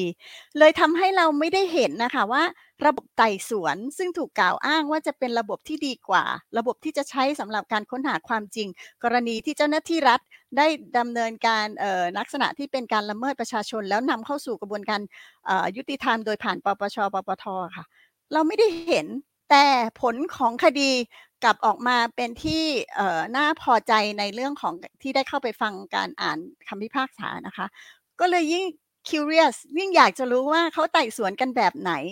ทำไมผลคดีมันถึงได้ออกมาเป็นที่ยอมรับของสาธารณชน ไม่เหมือนผลคดีของคดีอาญาหลาย ๆ คดีที่เข้าไปมีส่วนร่วมอะค่ะ หลายคดีก็พลิกล็อกกลางอากาศก็คือคดีศาลชั้นต้น ขอโทษที่จะพูดถึงเรื่องประหารชีวิตประหารชีวิตตำรวจ5นายที่ไปซ้อมทำร้ายเยาวชนที่กาลสินนะคะศาลอุทธรณ์ก็ไม่ได้ศาลอุทธรณ์ก็ตัดสินเท่ากับศาลชั้นต้นศาลฎีกายกฟ้องทั้งห้าคนเลยค่ะ เราก็ไม่ไม่รู้ว่ากระบวนการออของชั้นศาลโดยนักกฎหมาย มันเป็นมายังไงทำให้ เกิดคำถามของสาธารณะว่ากระบวนการยุติธรรมในชั้นอุทธรณ์ในชั้นฎีกาเขาทำกันยังไงทำไมถึงมีการยกฟ้องหรือว่ากับคำพิพากษาแบบแบบที่สาธารณชนตั้งคำถามโดยเฉพาะผู้เสียหายนะคะ อีกส่วนหนึ่งก็คือการมีส่วนร่วมของออสถาบันนิติศาสตร์ ซึ่งตอนนี้เข้าใจว่ามีคณะนิติศาสตร์เกือบจะทั่วประเทศ โดยเฉพาะอย่างยิ่งในหน่วยในมหาวิทยาลัยที่เรียกว่าอาจจะเป็นมหาลัยราชพัฒนะคะ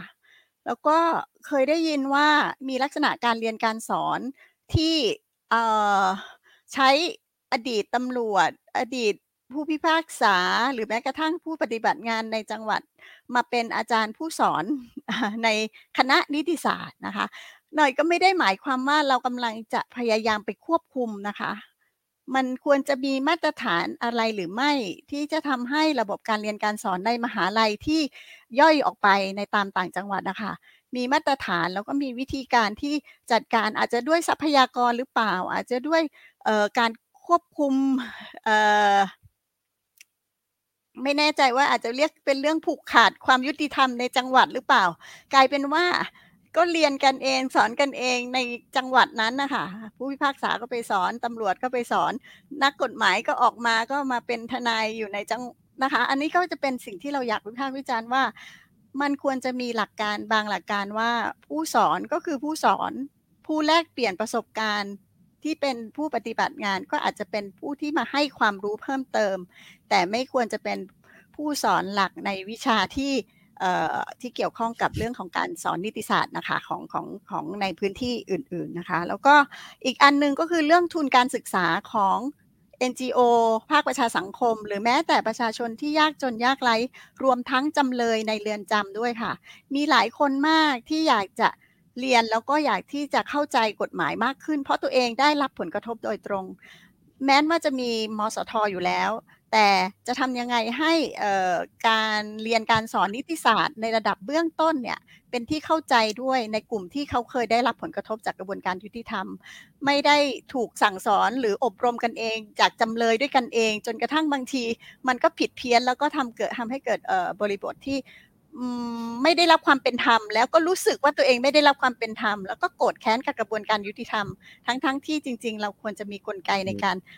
เติมนะคะ ความรู้ความเข้าใจเรื่องกระบวนการยุติธรรมให้กับจำเลยในเรือนจำหรือในในบริบทของที่เขาอยู่ในการควบคุมของราชทัณฑ์นะคะ ก็เบื้องต้นอาจจะประมาณนี้อีกอีกขออีกข้อเดียวค่ะ เรื่องของการเรื่องของระบบภาษาในระบบกระบวนการยุติธรรม เรามีบุคคลในประเทศไทยที่จะต้องถูกได้รับกระทบกระเทือนสิทธิเสรีภาพโดยกฎหมายไทยที่ไม่ใช่คนไทยจำนวนมาก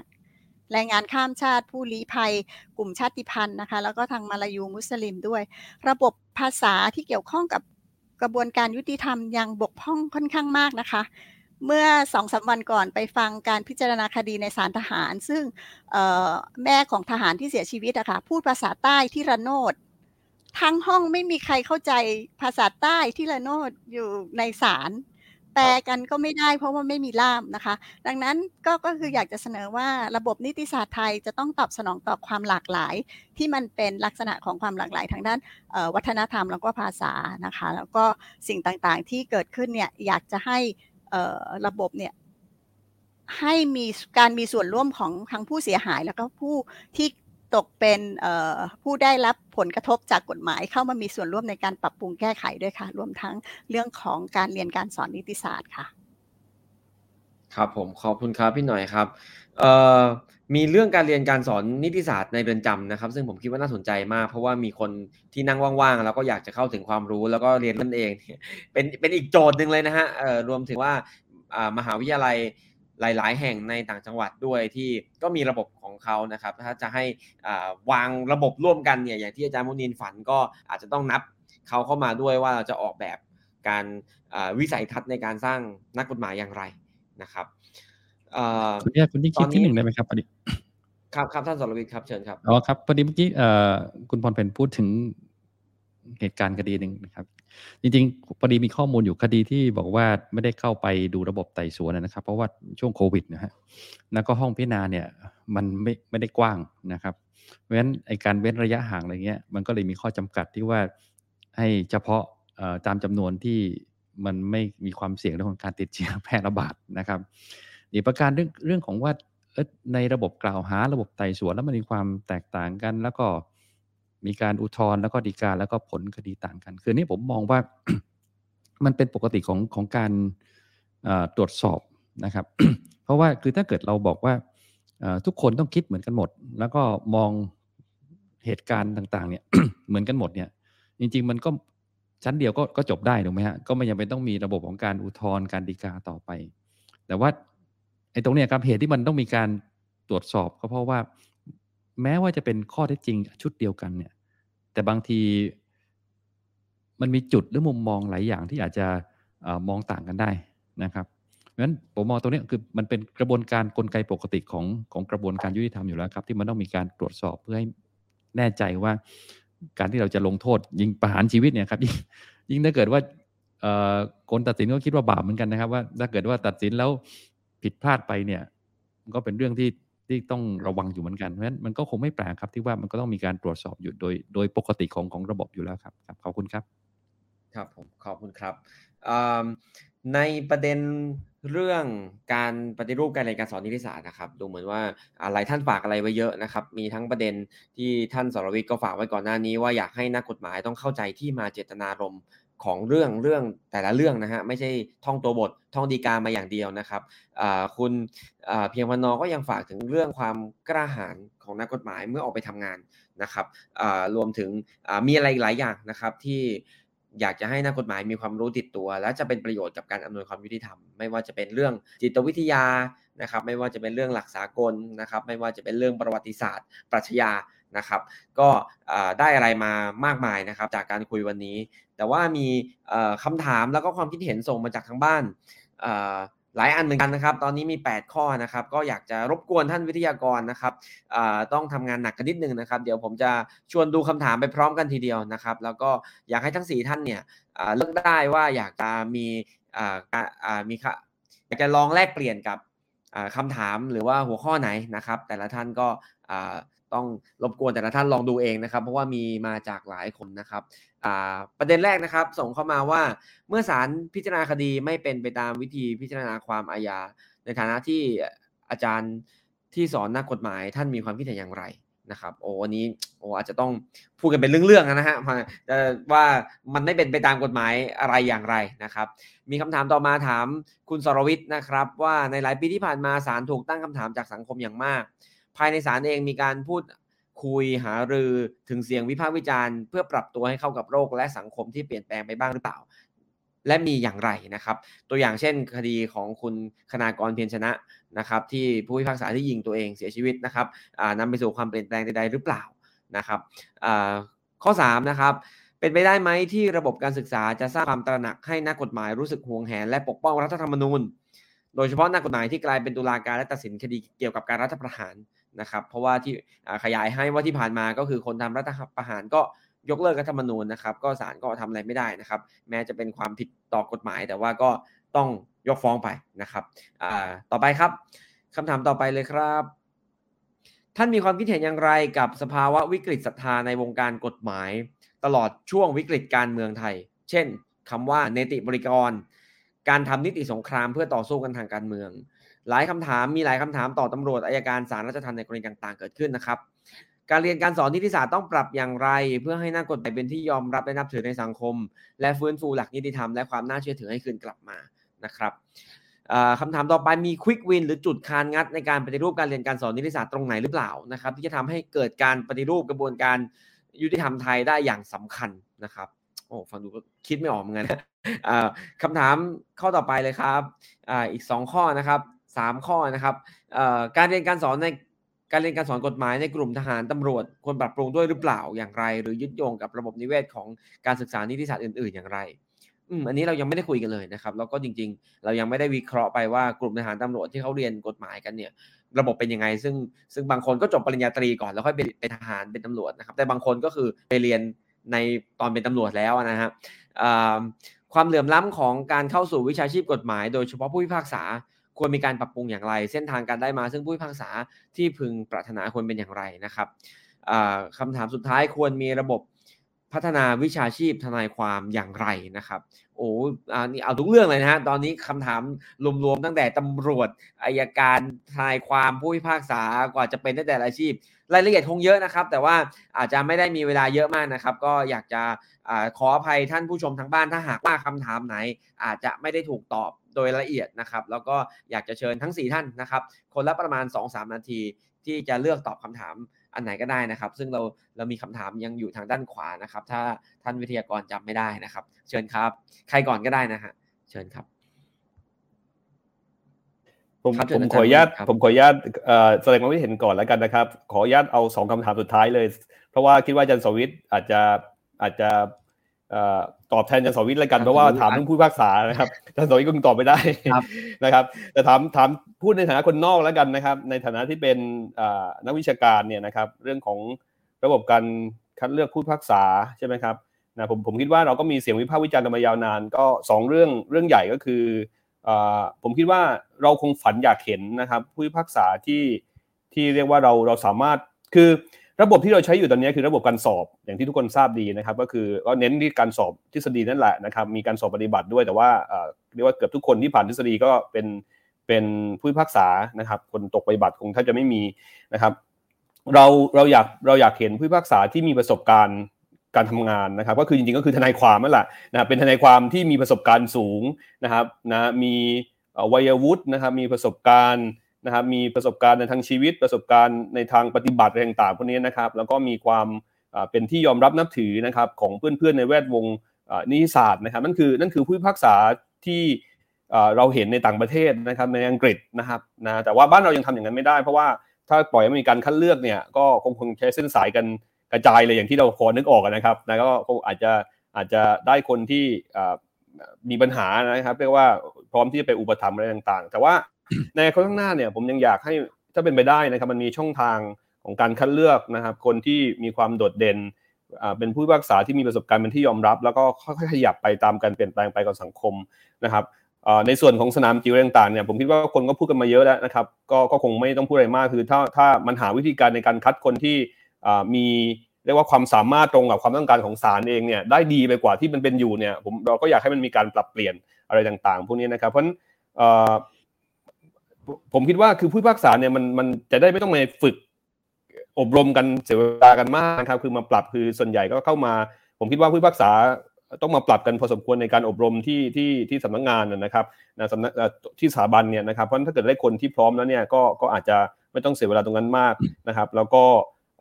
ในเรื่องของคนที่มีประสบการณ์ เป็นที่ยอมรับก็อาจจะเข้ามาช่วยในเรื่องของการคุ้มครองสิทธิเสรีภาพในส่วนของอีกคำถามเรื่งสภาตัววิชาชีพทนายความเนี่ย จริง ๆ มันมีหลายเรื่องที่ต้องพูด ถ้าเราแก้ปัญหาเรื่องกระบวนการศึกษากฎหมาย มันก็คงจะคงจะแก้ปัญหาวิชาชีพในทางกฎหมายไปด้วยในตัวได้ด้วยนะครับ ในส่วนหนึ่ง แต่ว่าเมื่อเมื่อกี้ตอนที่ก่อนเริ่มรายการเรามีการคุยกันนะครับว่าจริง ๆ วิกฤตปัญหากระบวนการยุติธรรมเรื่องของการละเมิดสิทธิเสรีภาพ ซึ่งมันมีมากขึ้นตอนนี้มันมีมากเลยนะครับ แล้วก็มีนักกฎหมายอย่างอย่างอย่างคุณพรเพนอย่างอย่างเปาเองนะครับอีกหลายท่านเนี่ยนะครับก็เสียสละตัวเองเข้ามาช่วยนะครับนะคนที่ได้โอกาสนะครับ ไม่มีใคร อาจจะน้อยคนที่ยื่นมือเข้ามาช่วยก็มีกลุ่มนักกฎหมายที่ที่เข้ามาช่วยอยู่ตอนนี้จริงๆ ถ้าเราดูในช่วง 3 ปีที่ผ่านมาเราพบว่านักกฎหมายรุ่นใหม่ๆนะครับหรือรุ่นเก่าด้วยซ้ำไปนะครับในจำนวนมากเนี่ยนะครับต้องการจะเข้ามาช่วยนะครับต้องการจะเข้ามาช่วย แต่ว่ามันระบบเราเนี่ยมันไม่ค่อยส่งเสริมให้คนเหล่านี้ได้เข้ามาช่วยนะครับมีนักศึกษามีนักกฎหมายในในรอเฟิร์มเยอะแยะมากมายนะครับที่เรียกว่ามาช่วยกันแบบว่าอยู่ข้างหลังอะนะครับมาช่วยผมยังจำได้เลยว่าช่วงแรกๆนะครับนะที่มันมีการเคลื่อนไหวทางการเมืองต่างๆเนี่ย ผู้นักกฎหมายในภาคเอกชนเนี่ยที่อยู่ในรอเฟิร์มนะครับดังๆอะไรต่างๆจับไม้จับมือกันและช่วยกันนะครับอยู่ข้างหลังอะไรต่างๆเนี่ยนะครับให้มาช่วยในการเรื่องคุ้มครองสิทธิเสรีภาพเขียนคำร้องช่วยกันอ่านคำร้องคำร้องต่างๆเนี่ยนะครับเยอะแยะมากมายเอ่อมันจะทำยังไงที่จะทำให้คนเหล่านี้นะครับสามารถขยับมาทำงานที่เป็นงานโปรโบโนได้ได้อย่างสบายใจขึ้นได้อย่างถูกต้องตามกฎหมายตามข้อบังคับของบริษัท ผมเชื่อว่าถ้าเกิดสภาในความมันมี เรื่องของ requirement ในเรื่องของโปรโบโนนะครับจำนวนชั่วโมงที่ทนายความนะครับจะต้องไปเก็บเนี่ยเพื่อให้สามารถต่อใบอนุญาตว่าความได้เนี่ยมันก็จะส่งเสริมทำให้คนที่ทำงานอยู่ในรอเฟิร์มใหญ่ๆเนี่ยนะครับก็สามารถออกมาช่วยชาวบ้านได้นะครับมาช่วยคุ้มครองสิทธิ์ได้มาเป็นทนายอาสาได้มาร่วมเป็นทนายอาสาได้ โดยที่มีกฎหมายรองรับนะครับนะทีนี้ถ้าเกิดไม่มีระบบส่งเสริมอะไรพวกนี้นะครับเขาก็คงทำได้แค่ อยู่ข้างหลังแล้วก็จะยุ่งมากนะครับ ก็คือว่างานที่ตัวเองทำประจำอยู่แล้วก็ยุ่งนะครับ ก็คงไม่สามารถที่ออกมาช่วยอะไรได้มาก นอกจากให้กำลังใจหรือสนับสนุนในทางอื่นนะครับ เราตอนนี้เราสังคมเราต้องการทนายความต้องการนักกฎหมายเนี่ยออกมาช่วยกันกันมากกว่านี้ผมคิดว่าออกมาช่วยเต็มเต็มกำลังกันมากกว่านี้นะครับนะอันนี้ก็เป็นเรื่องหนึ่งซึ่งซึ่งเราอยากเห็นในอนาคต อยากเห็นการเปลี่ยนแปลงนะครับสภาในความกำลังเลือกนายกสภาในความใหม่ก็อยากจะฝากผู้สมัครไว้ด้วยว่าจะทำยังไงให้มันมีการเปลี่ยนแปลงในเรื่องนี้นะครับทำให้ประชาชนซึ่ง มันถูกละเมิดสิทธิ์กันมากขึ้นเนี่ยนะครับได้รับการคุ้มครองด้วยนะครับ แล้วก็ประชาสังคมจะไม่รู้สึกว่าเออนักกฎหมายเนี่ยเฉยนะครับ ไม่ได้ช่วยเลยคนที่ถูกจับเข้าคุกก็จับกันไปไอ้คนที่เป็นประกันตัวคนที่ต่อสู้ยังเป็นหน้าเดิมๆอยู่นี่แหละนะครับแล้วแถมโดนดำเนินคดีด้วยมีคดีติดตัวแต่ละคนนะเยอะแยะมากมายนะครับนะก็อยากจะสร้างนะครับสภาพแวดล้อมที่จะช่วยส่งเสริมให้นักกฎหมายออกมานะคุ้มครองคุ้มครองสิทธิประชาชนมากยิ่งขึ้นครับขอบคุณครับ ครับครับขออนุญาตขอบคุณครับอาจารย์มุนินครับ ครับขออนุญาตได้ไหมครับก็มีสองสามปัญหาแต่ขออนุญาตตอบรวมๆไปแล้วกันนะครับ อย่างประเด็นหนึ่งที่บอกว่าถ้าเกิดมันมีการดำเนินกระบวนพิจารณาแล้วก็ไม่สอดคล้องกับกฎหมายเนี่ย คือผมว่ามันอาจจะขึ้นอยู่กับประเด็นอย่างที่คุณยิ่งชีพบอก สมมติว่ามาฝากขังแล้วกฎหมายบอกว่าขังได้ไม่เกิน 48 วันหรือ 84 วัน ไอ้พวกเนี้ยถ้าเกิดขังเกินไปยังไงมันก็ผิดถูกไหมฮะ แต่เข้าใจว่าประเด็นที่มันทำให้เกิดปัญหาเนี่ย มันจะไม่ใช่เรื่องที่กฎหมายกำหนดไว้ชัดเจนแบบเนี้ยนะครับ จะเป็นเรื่องอื่นมากกว่าที่ว่าตัวบทกฎหมายเนี่ย มันอาจต้องปรับเข้ากับข้อเท็จจริงในในแต่ละเรื่อง แต่ว่าก็อยู่กับการตีความในเรื่องแบบนั้นนะครับเพราะฉะนั้นพอบอกว่าผิดหรือถูกไอ้เรื่องอย่างเนี้ยนะครับ มันก็ไม่เหมือนกับว่าเราขัง 48 หรือ 84 วันล้วซึ่งอาจจะเหมือนเป็นมุมมองมากกว่าว่าเรามองกันยังไงในเรื่องของการใช้การตีความเรื่องแบบนั้นนะครับ ซึ่งปกติแล้วเนี่ย ก็จริงก็ไม่ต้องถามอาจารย์ที่สอนกันแต่ว่าก็มันก็ใช้กระบวนการในการอุทธรณ์หรือว่าดีกาไปตามตามปกติแล้วครับ ที่ให้มีการทบทวนมีการตรวจสอบ แต่ถามว่าในสถานการณ์การเมืองสังคมที่มันเปลี่ยนแปลงไปนะครับ บอกว่ามีปัญหาแล้วก็ในแง่ของศาลเนี่ยมีการปรับเปลี่ยนกระบวนการทำงานหรือว่าอะไรบ้างหรือเปล่านะครับ จริงแล้วเนี่ยศาลก็ก็อยู่ในในสังคมแล้วครับ เราก็ไม่ได้ปลีกตัว ไปเรียกว่าอยู่ในแวคคุมในสุญญากาศของการเมืองหรือสังคมถูกไหมฮะมันอยู่ในในสังคมในสภาพเศรษฐกิจเหมือนกับทุกคนนะฮะเพราะฉะนั้นโดยปริยายนะครับสภาพความเปลี่ยนแปลงของเศรษฐกิจสังคมเนี่ยมันก็อยู่ในการรับรู้ของศาลที่ต้องต้องมาปรับตัวในการทำงานนะครับแต่ผมเรียนได้อย่างคือถ้าถ้าเปรียบเนื้องานถ้าไปดูอย่างศาลในต่างประเทศนะครับ ผมค่อนข้างมั่นใจว่าศาลไทยเราเนี่ยทำมากกว่าที่ศาลต่างประเทศทำ นะครับ เพราะว่าถ้าไปดูศาลต่างประเทศไม่มีใครหรอกครับที่ว่าจะออกเข้าไปอย่างเช่นทำกิจกรรมในเรือนจำให้ความรู้ว่า คุณมีสิทธิ์ที่จะยื่นประกันตัวได้นะโดยที่ไม่ต้องยื่นหลักประกันมา ขอแค่ยื่นสัญญาประกันใบเดียวมาเนี่ยศาลก็พิจารณาให้แล้วเนี่ย ทั้งที่หลายคนเขาไม่รู้ว่าเขามีสิทธิ์อย่างนี้อยู่เนี่ย ผมค่อนข้างมั่นใจว่าศาลที่ไหนในโลกประเทศพัฒนาที่เราอาจจะพูดคุยเยอะมาทำเรื่องพวกนี้นะครับ แต่ว่าสารไทยเราทำนะครับ หรือแม้ทั้งประเด็นหนึ่งที่เราพูดเรื่องความเหลื่อมล้ำนะครับ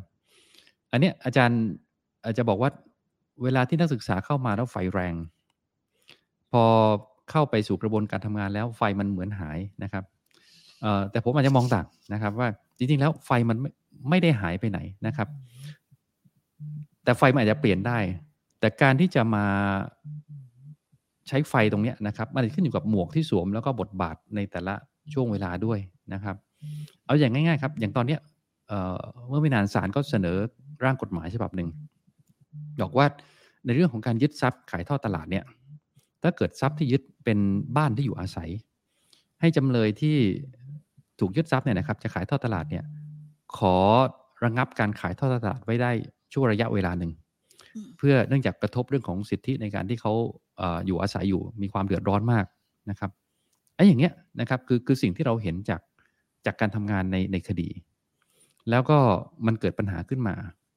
เราก็ใช้หมวกตรงนี้ครับ ก็เสนอกฎหมายขึ้นไปเพื่อบรรเทาความเดือดร้อนให้กับประชาชนนะครับเพราะจริง ๆ แล้วเนี่ย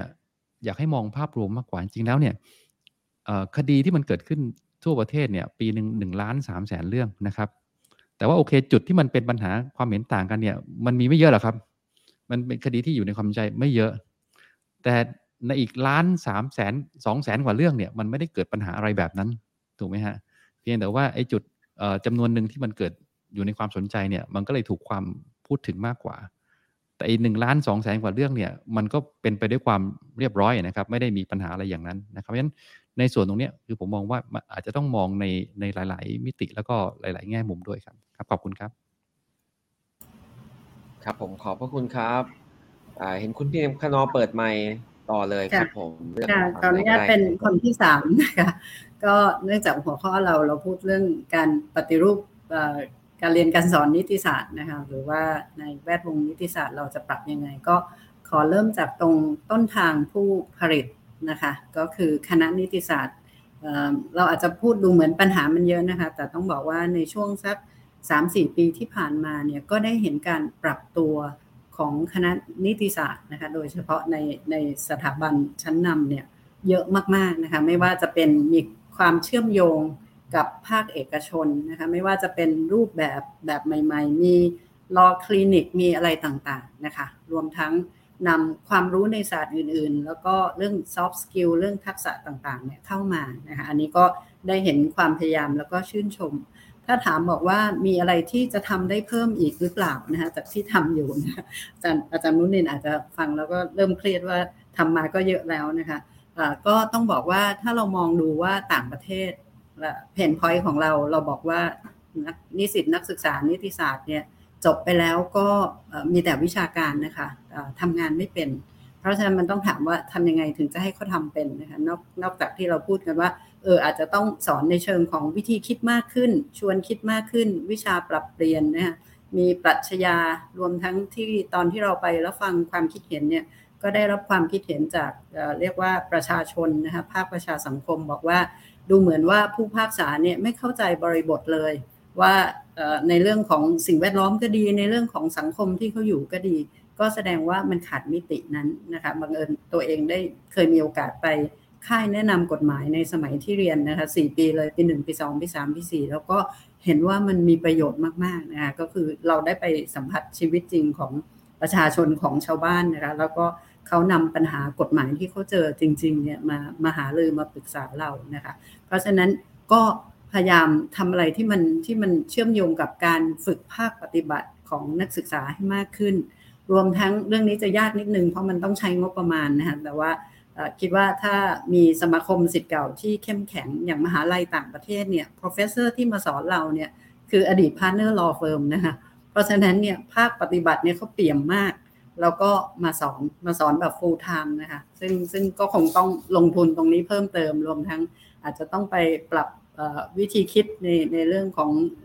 การอุดมศึกษาอะไรก็แล้วแต่ อันนี้คือต้นทางนะคะ และก็อาจจะ สนับสนุนส่งเสริมเรื่องโปรโบโนของนักศึกษานะคะก็เขาจะได้เชื่อมโยงกับภาคประชาชนไม่ว่าเขาจบไปแล้ว เขาจะไปทำอาชีพอะไรก็ตามเนี่ยโดยเฉพาะถ้าไปอยู่ในอาชีพที่ต้องเกี่ยวข้องกับกระบวนการยุติธรรมต้องไปตัดสินคนอื่น หรือว่าไปลงโทษคนอื่นเนี่ยเขาจะได้มีบริบทความเข้าใจในเชิงมิติทางทางสังคม หรือว่าเชื่อมโยงมากขึ้น ตรงกลางนะคะตรงกลางซึ่งก็จะเป็น law firm จะเป็นบริษัทจะเป็นสภาทนายหน่วยงานอะไรก็แล้วแต่นะคะก็อยากแชร์ประสบการณ์ว่าการเปลี่ยนแปลงเท่านั้นแหละค่ะที่จะทำให้เราให้เราให้เราดีขึ้น แล้วก็ไม่มีใครที่จะมาเปลี่ยนเราได้ดีเท่ากับเราเปลี่ยนตัวเองนะคะตัวพี่เองต้องบอกว่าขนาดอยู่นอกวงการเนี่ยก็ที่บ้านก็ยังมีหนังสือเรื่องปฏิรูปกระบวนการยุติธรรม ยุทธศาสตร์ชาติเรื่องยุติธรรม ปฏิรูปวงการตำรวจมีไม่รู้กี่เล่ม เพราะฉะนั้นพวกเรารู้ดีอยู่แล้วว่าปัญหาคืออะไร ฝรั่งเขาเรียกว่า elephant in the room นะคะเราแค่หลับตาข้างหนึ่ง แล้วก็อาจจะทำเป็นมองไม่เห็น แต่อยากจะชวนคิดว่ารุ่นรุ่นพี่ก็แล้วกันนะคะหรือรุ่นท่านสรวิทย์เนี่ยเราอีกไม่นานเราก็คงเกษียณ แต่รุ่นข้างหน้าโจทย์มันท้าทายมากขึ้น โดยเฉพาะในโลกยุคปัจจุบันเนี่ยต้องบอกว่าเราไม่เปลี่ยนวิธีคิดเนี่ยไม่ได้ ท้ายที่สุดนะคะ ขออนุญาตวนกลับมาหาท่านสรวิทย์เคยมีคนไปสัมภาษณ์นะคะจำไม่ได้ว่าเป็นรัฐมนตรีคลังสหรัฐ หรือว่าเป็นประธานเฟดว่าในท่ามกลางภาวะวิกฤตเนี่ยถ้าให้เขาเลือกอย่างเดียวเขาเลือกอะไร เขาบอกว่าเขาเลือก rule of law นะคะตราบใดที่มีหลักนิติธรรมอยู่เนี่ยไม่ว่าวิกฤตไหนนะคะ มันก็มันก็ต้องแก้ไปแต่ถ้า เรื่อง rule of law หลักนิติธรรมมันเป็นวิกฤตซะแล้วเนี่ยมันจะแก้ปัญหาอื่นได้ยากมาก ๆนะคะ ก็ขออนุญาตเท่านี้ขอบคุณค่ะขอบพระคุณครับ ก็ขอบคุณที่ช่วยทิ้งคำคมไว้ด้วยนะฮะอ่า แต่ว่ายังมีพี่หน่อยคนหนึ่งนะครับ เชิญพี่หน่อยครับ จริงๆก็ชอบที่คุณเพียรพนอนะคะ ได้พูดไว้มาก ๆ เลยว่ามันเป็นเป็นข้อเสนอที่อยู่ในใจอะค่ะ แต่ว่าคำพูดต่างๆ เหล่านี้มัน มันไม่เข้าใจเป็นการทั่วไปของประชาชนนะคะ จะทำยังไงให้นิติศาสตร์ แล้วก็หลักการเหล่านี้มันพูดแล้วมันเหมือนกินได้เข้าใจได้ แล้วก็เข้าใจตรงกันด้วยค่ะ เพราะว่าเวลาเราไปอ้างหลักการด้านนิติธรรม หลักสิทธิมนุษยชน เจ้าหน้าที่รัฐที่เป็นนักกฎหมายสวมเครื่องแบบเนี่ยค่ะเขาก็บอกว่าเขาก็ทำเหมือนกับที่คุณพรเพนพูดนะครับ เขาก็ทำตามกฎหมายทุกสิ่งทุกอย่างนะคะ หลักการที่มันเหมือนเป็นคำง่ายๆว่า rule of law ค่ะ มันไม่ได้ถูกสอนมาตั้งแต่อ้อนแต่ออด เราถูกสอนว่าเราอยู่ในระบบเอ่อ federal ระบบเอ่อมีชนชั้นระดับหนึ่งเลยนะคะ ในเรื่องของเอ่อโดยเฉพาะอย่างยิ่งในภาษากฎหมายนะคะ ถ้าณวันหนึ่งเอ่อเอกสารทางกฎหมายเนี่ยเราไม่ เราไม่จำเป็นจะต้องอยู่ภายใต้ ควรไม่ควรแล้วแต่จะโปรด โปรดประธานศาลที่เคารพพิจารณาประเด็นอันไม่ควรแล้วอะไรลักษณะเหล่านี้ค่ะ มันเป็นภาษาที่อยู่ในระบบนิติศาสตร์ ที่ทำให้คนเรามันไม่เท่ากันนะคะทำให้การเปลี่ยนแปลงแก้ไขการเรียนการสอนนิติศาสตร์ มันคงไปไหนได้ยากมาก ถ้าเรายังอยู่ในกรอบความคิดที่มองว่า เราอยู่ภายใต้หลักการประชาธิปไตย เราใช้หลักการ rule of law เราเรียนนิติศาสตร์มาอย่างเข้มข้น เราผ่านการเรียนการสอนที่มีคุณภาพ แต่สุดท้ายแล้วเราก็ต้องไปเขียนคำอะไรแบบนี้ในภาษาที่เราไม่เท่ากันนะคะกับผู้ที่เราจะต้องสร้าง argument หรือสร้างข้อโต้เถียงด้วยนะคะ อันนี้ก็คงจะเป็นคงไม่ใช่เวทีนี้ที่เราจะมาพูดกันเรื่องการปฏิรูป ระบบตุลาการ แล้วก็เราก็คงจะหวังว่าระบบนิติศาสตร์ หรือการเรียนการสอนนิติศาสตร์ ได้คิดแล้วว่าเขาต้องเปลี่ยน ดังนั้นก็รอสถาบันอื่น ๆนะคะ ที่จะคิดร่วมกันว่าจะต้องเปลี่ยนค่ะ ขอบคุณค่ะ ขอบคุณครับพี่หน่อยครับเนี้เติมอีกนิดได้ไหมก็ดูเหมือนที่ครับผมครับผมอ๋อพอดีเมื่อกี้มีประเด็นอาจารย์มุนินพูดถึงแต่ว่าเรื่องการ คัดเลือกพวกษานะครับ แล้วก็หลักนิติธรรมผมเชื่อว่าเราทุกคนเห็นพ้องกันนะครับว่าว่าเรื่องเรื่องหลักนิติธรรมมันเป็นเรื่องที่นักกฎหมายทุกคนเนี่ยตระหนักแล้วก็ยึดมั่นนะครับ ถ้ามี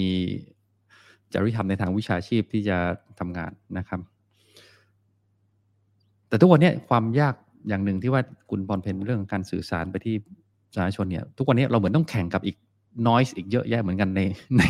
ในสื่อสังคมจนบางครั้งประชาชนเองก็เลือกไม่ถูกเหมือนกันว่าสุดท้ายเนี่ยไอ้ rule of law ที่ว่าเนี่ยจริง ๆ มันคืออะไรกันแน่ เพราะว่ามีคนที่อยากจะบอกว่า rule of law มันเป็นอย่างโน้นอย่างนี้เนี่ยค่อนข้างเยอะไปหมดเลยนะครับ แต่ว่าในขณะเดียวกันเนี่ยแม้แต่เราจะบอกว่าหลักนิติธรรมเนี่ยหรือความเป็นธรรมมันควรอยู่ตรงจุดไหนเนี่ย ผมว่านึกถึงคดีที่ของศาลสูงสุดสหรัฐอเมริกาเพิ่งยกเลิกสิทธิในการทำแท้งว่าเป็นสิทธิของอตามรัฐธรรมนูญถูกไหมฮะ อันนี้ก็เหมือนกัน คืออในคดีเนี้ยจริง ๆ ตัดสินห้าต่อสี่เสียงนะครับ แล้วเราจะบอกว่าจริง ๆ แล้วเนี่ย มันต่างแค่หนึ่งเสียงเอง ถูกไหมฮะ แล้วหลักนิติธรรมเนี่ย จริง ๆ ก็คืออยู่ที่หนึ่งเสียงที่สวิงตรงเนี้ยนะครับ เพราะฉะนั้น บางครั้งเนี่ยคือผมก็ไม่ได้บอกว่าผิดหรือถูกถูกไหมฮะ แต่ว่ามันก็อาจจะเป็นความคิดเห็นในในทางคดีที่อาจจะมีบริบทของสังคมว่าทำเรื่องศาสนาเข้ามาผสมด้วยนะครับเพราะฉะนั้นไอ้หลักที่ทำตรงนี้จริง ๆ มันก็เอ่อในหลักการทุกคนไม่มีใครเถียงแล้วครับ แต่ว่าพอจะบอกว่าในแต่ละเรื่องมันเป็นอย่างไรเนี่ย จริง ๆ มันก็เป็นเรื่องที่ค่อนข้างจะ ละเอียดอ่อนกว่าที่เราคิดเหมือนกันนะครับ ครับขอบคุณครับขอขออนุญาตเติมเติมหนึ่งนาทีได้ไหมคะครับเรื่องหลักพอดีพอดีเลย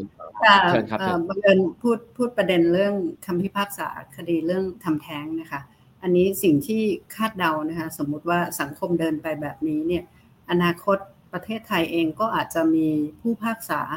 คือเราจะเห็นได้ว่าในอเมริกาหรือว่าในต่างประเทศเนี่ยเขาก็มีมี left มี right ใช่ไหมคะ ปีกซ้ายปีกขวา หรือว่ามี liberal มี conservative อนุรักษ์นิยมกับกลุ่มที่เป็นเสรีนิยม ซึ่งอนาคตประเทศไทยก็อาจจะมีแบบนี้ก็ได้ แต่ว่าคิดว่าก่อนที่จะไปถึงประเด็นที่ต้องถือว่าอาจจะเป็นประเด็นอ่อนไหวนะคะ ในเรื่องเพศสภาพก็ดีในเรื่องสิทธิในลักษณะนี้เนี่ยถ้าเรากลับมาว่าประเทศไทยเนี่ยเราขอในเชิงพื้นฐานก่อนละกันว่า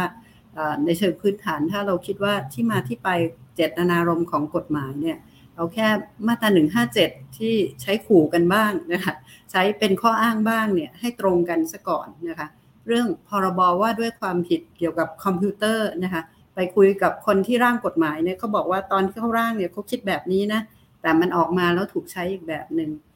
ปัจจุบันเนี่ยเดี๋ยวเราก็จะเจอปัญหาจากพรบ คุ้มครองข้อมูลส่วนบุคคลนะคะซึ่งตอนนี้ก็มีเรียกว่ามีความสับสนอลหม่านนะคะเพราะนั้นถ้าสำหรับประเทศไทยเราอาจจะไม่ได้หวังถึงขั้นคดีที่เรียกว่ามันค่อนข้างไปไปอีกระดับหนึ่งเอาแค่สิทธิพื้นฐานเนี่ยถ้าขอให้เรามีมีหลักอะไรที่เรายึดเกาะเกาะเกี่ยวเนี่ยก็คิดว่าเราก็น่าจะอยู่ในสังคมที่ที่ที่น่าอยู่ขึ้นนะคะ ก็ก็เรียกว่า มีความหวังค่ะ ครับผมขอบพระคุณทุกท่านนะครับ อาจารย์มุนินยกมืออยู่ครับเชิญครับอาจารย์ครับขอเติมขอเติมอีกหนึ่งนาทีครับ ก็ทุกคนก็เติมหนึ่งนาทีกันหมดนะครับ ผมขอขอเติมขยายพี่แมวแล้วกันนะครับ เพราะว่าจริง ๆ คิดตรงกันว่าที่ที่อยากจะพูดนะครับ คือคือผมมองว่าเอ่อมันมีเรื่องที่เราเรียกว่า common sense นะครับก็คือเรื่องที่เป็นเรื่องฐาน มากๆนะครับ ที่คนส่วนใหญ่หรือคนเกือบทั้งหมดนักกฎหมายเกือบทั้งหมดต้องต้องควรต้องเห็นตรงกัน เรามีเรื่องที่ debatable เรื่องที่เห็นไม่ตรงกันในทางทฤษฎีนะครับ ซึ่งอาจจะไปทางซ้ายก็ได้ไปทางขวาก็ได้นะครับผมผมเชื่อว่ามันมีเรื่องที่เป็น common sense อยู่ ถ้าเราเทียบกับสำนักปรัชญากฎหมายก็คือ เรื่องของกฎหมายธรรมชาติอย่างเงี้ยเรื่องเหตุผลความถูกต้องเป็นธรรมสากลนะครับ ซึ่งผมผมมองว่าหลายเรื่องในบ้านเราในกระบวนการยุติธรรมเนี่ยบางเรื่องมันเป็นเรื่อง common sense แต่ว่าทำไมนะกฎหมายเนี่ย บางกลุ่มถึงมองไม่ออกว่า เราปล่อยให้เรื่องแบบนี้มันเลยเส้นของ common sense ไปได้ยังไงนะครับ มันควรจะต้องเห็นตรงกันทั้งหมดนะครับ แล้วถ้าเกิดเราเชิญนักกฎหมายต่างประเทศนะครับ เอาสักสิบคนจากสิบ jurisdiction จาก civil law common law ผมเชื่อว่าจะเห็นตรงกันหมดว่า เรื่องเหล่านี้มันต้องมีคำตอบเดียวนะครับ ก็คือว่ามันไม่อาจจะเป็นอย่างอื่นคำตอบไม่อาจจะเป็นอย่างอื่นได้ ถ้าเราจะบอกว่าเฮ้ยกฎหมายไทยมันก็คือกฎหมายไทย เราพัฒนาในทางเดียวเอง ในทางของเราเองแต่ว่าอย่าลืมว่ากฎหมายไทยเกือบทั้งหมดเลยนะครับ มันลอกมาจากต่างประเทศทั้งนั้นนะ concept อะนะครับนะ concept เรื่องสิทธิมนุษยชน concept ไม่ว่าจะกฎหมายอาญากฎหมายแพ่งกฎหมายเอกชนพวกนี้นะครับมาจากต่างประเทศหมดเลยนะผมผมผมเลยมองอย่างนี้ว่าเออเราอาจจะต้องเราอย่าปล่อยให้มันมีการกระทำใด ๆ หรือการละเมิดสิทธิเสรีภาพใด ๆ เนี่ยมันเลย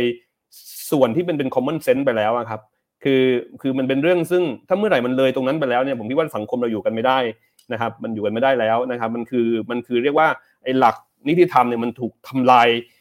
ถึงฐานรากเลยนะครับนะแล้วก็ไม่มีใครช่วยกันปกป้องเนี่ยมันเป็นเรื่องอันตรายมากสำหรับกระบวนการยุติธรรมสำหรับระบบกฎหมายบ้านเราครับครับ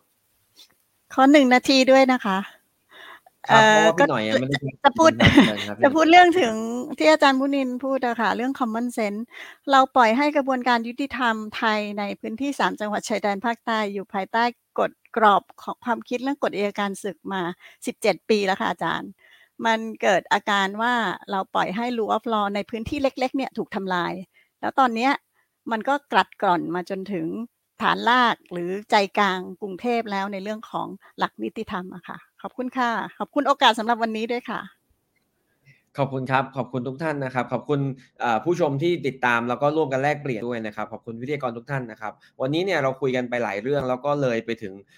หลาย ๆ ปัญหาในบ้านเมืองนะครับ บางเรื่องเป็นปัญหาในกระบวนการยุติธรรมที่เราเห็นว่าโอเคต้องปฏิรูป บางเรื่องเป็นปัญหาในระดับตัวบทกฎหมายนะครับ บางเรื่องเป็นปัญหาในระดับโครงสร้างทางการเมืองนะครับซึ่งเป็นปัญหาใหญ่ๆทั้งนั้นเลยนะครับ พอคุยแต่ละเรื่องแล้วไม่แตะไปก็ไม่ได้ บางเรื่องเป็นปัญหาเรื่อง common sense เสีย อย่างที่อาจารย์มุนินพยายามจะยืนยันว่าบางเรื่องมันก็เป็น common sense บางทีมันไม่ไม่ต้องอธิบายอะไรมากนะฮะแต่มันก็มันก็เป็นปัญหาในในบ้านเรานะครับแต่อย่างไรก็ดีนะฮะผมจะดึงกลับเข้ามาที่ชื่อของหัวข้อวันนี้นะครับก็คือเราคุยกันเรื่องการปฏิรูปการเรียนการสอนนิติศาสตร์นะครับเพื่อจะสร้างนักกฎหมายให้ทันในโลกสมัยใหม่ ดูเหมือนว่าหลาย ๆ ท่านเห็นตรงกันว่าคนรุ่นใหม่มีการเปลี่ยนแปลงไปตามโลก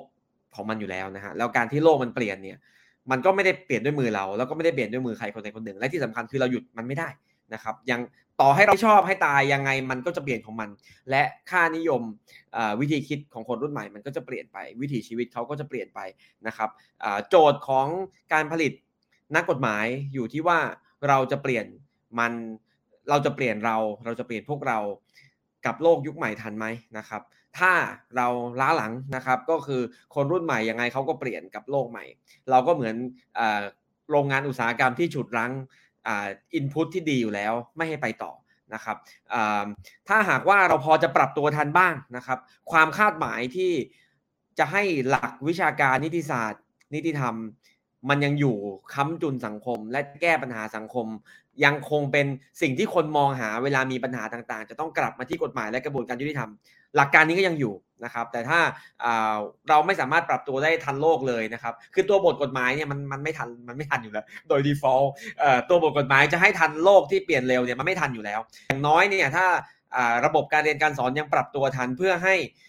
คนที่เรียนกฎหมายเนี่ยมีแนวคิดมีวิธีคิดไปกับโลกยุคใหม่ได้ แล้วใช้ตัวบทเท่าที่มันจะอำนวยความยุติธรรมได้ทั้งที่ตัวบทมันไม่ทันเนี่ยถ้าเราสามารถทำความท้าทายนี้ได้นะครับ เราก็ยัง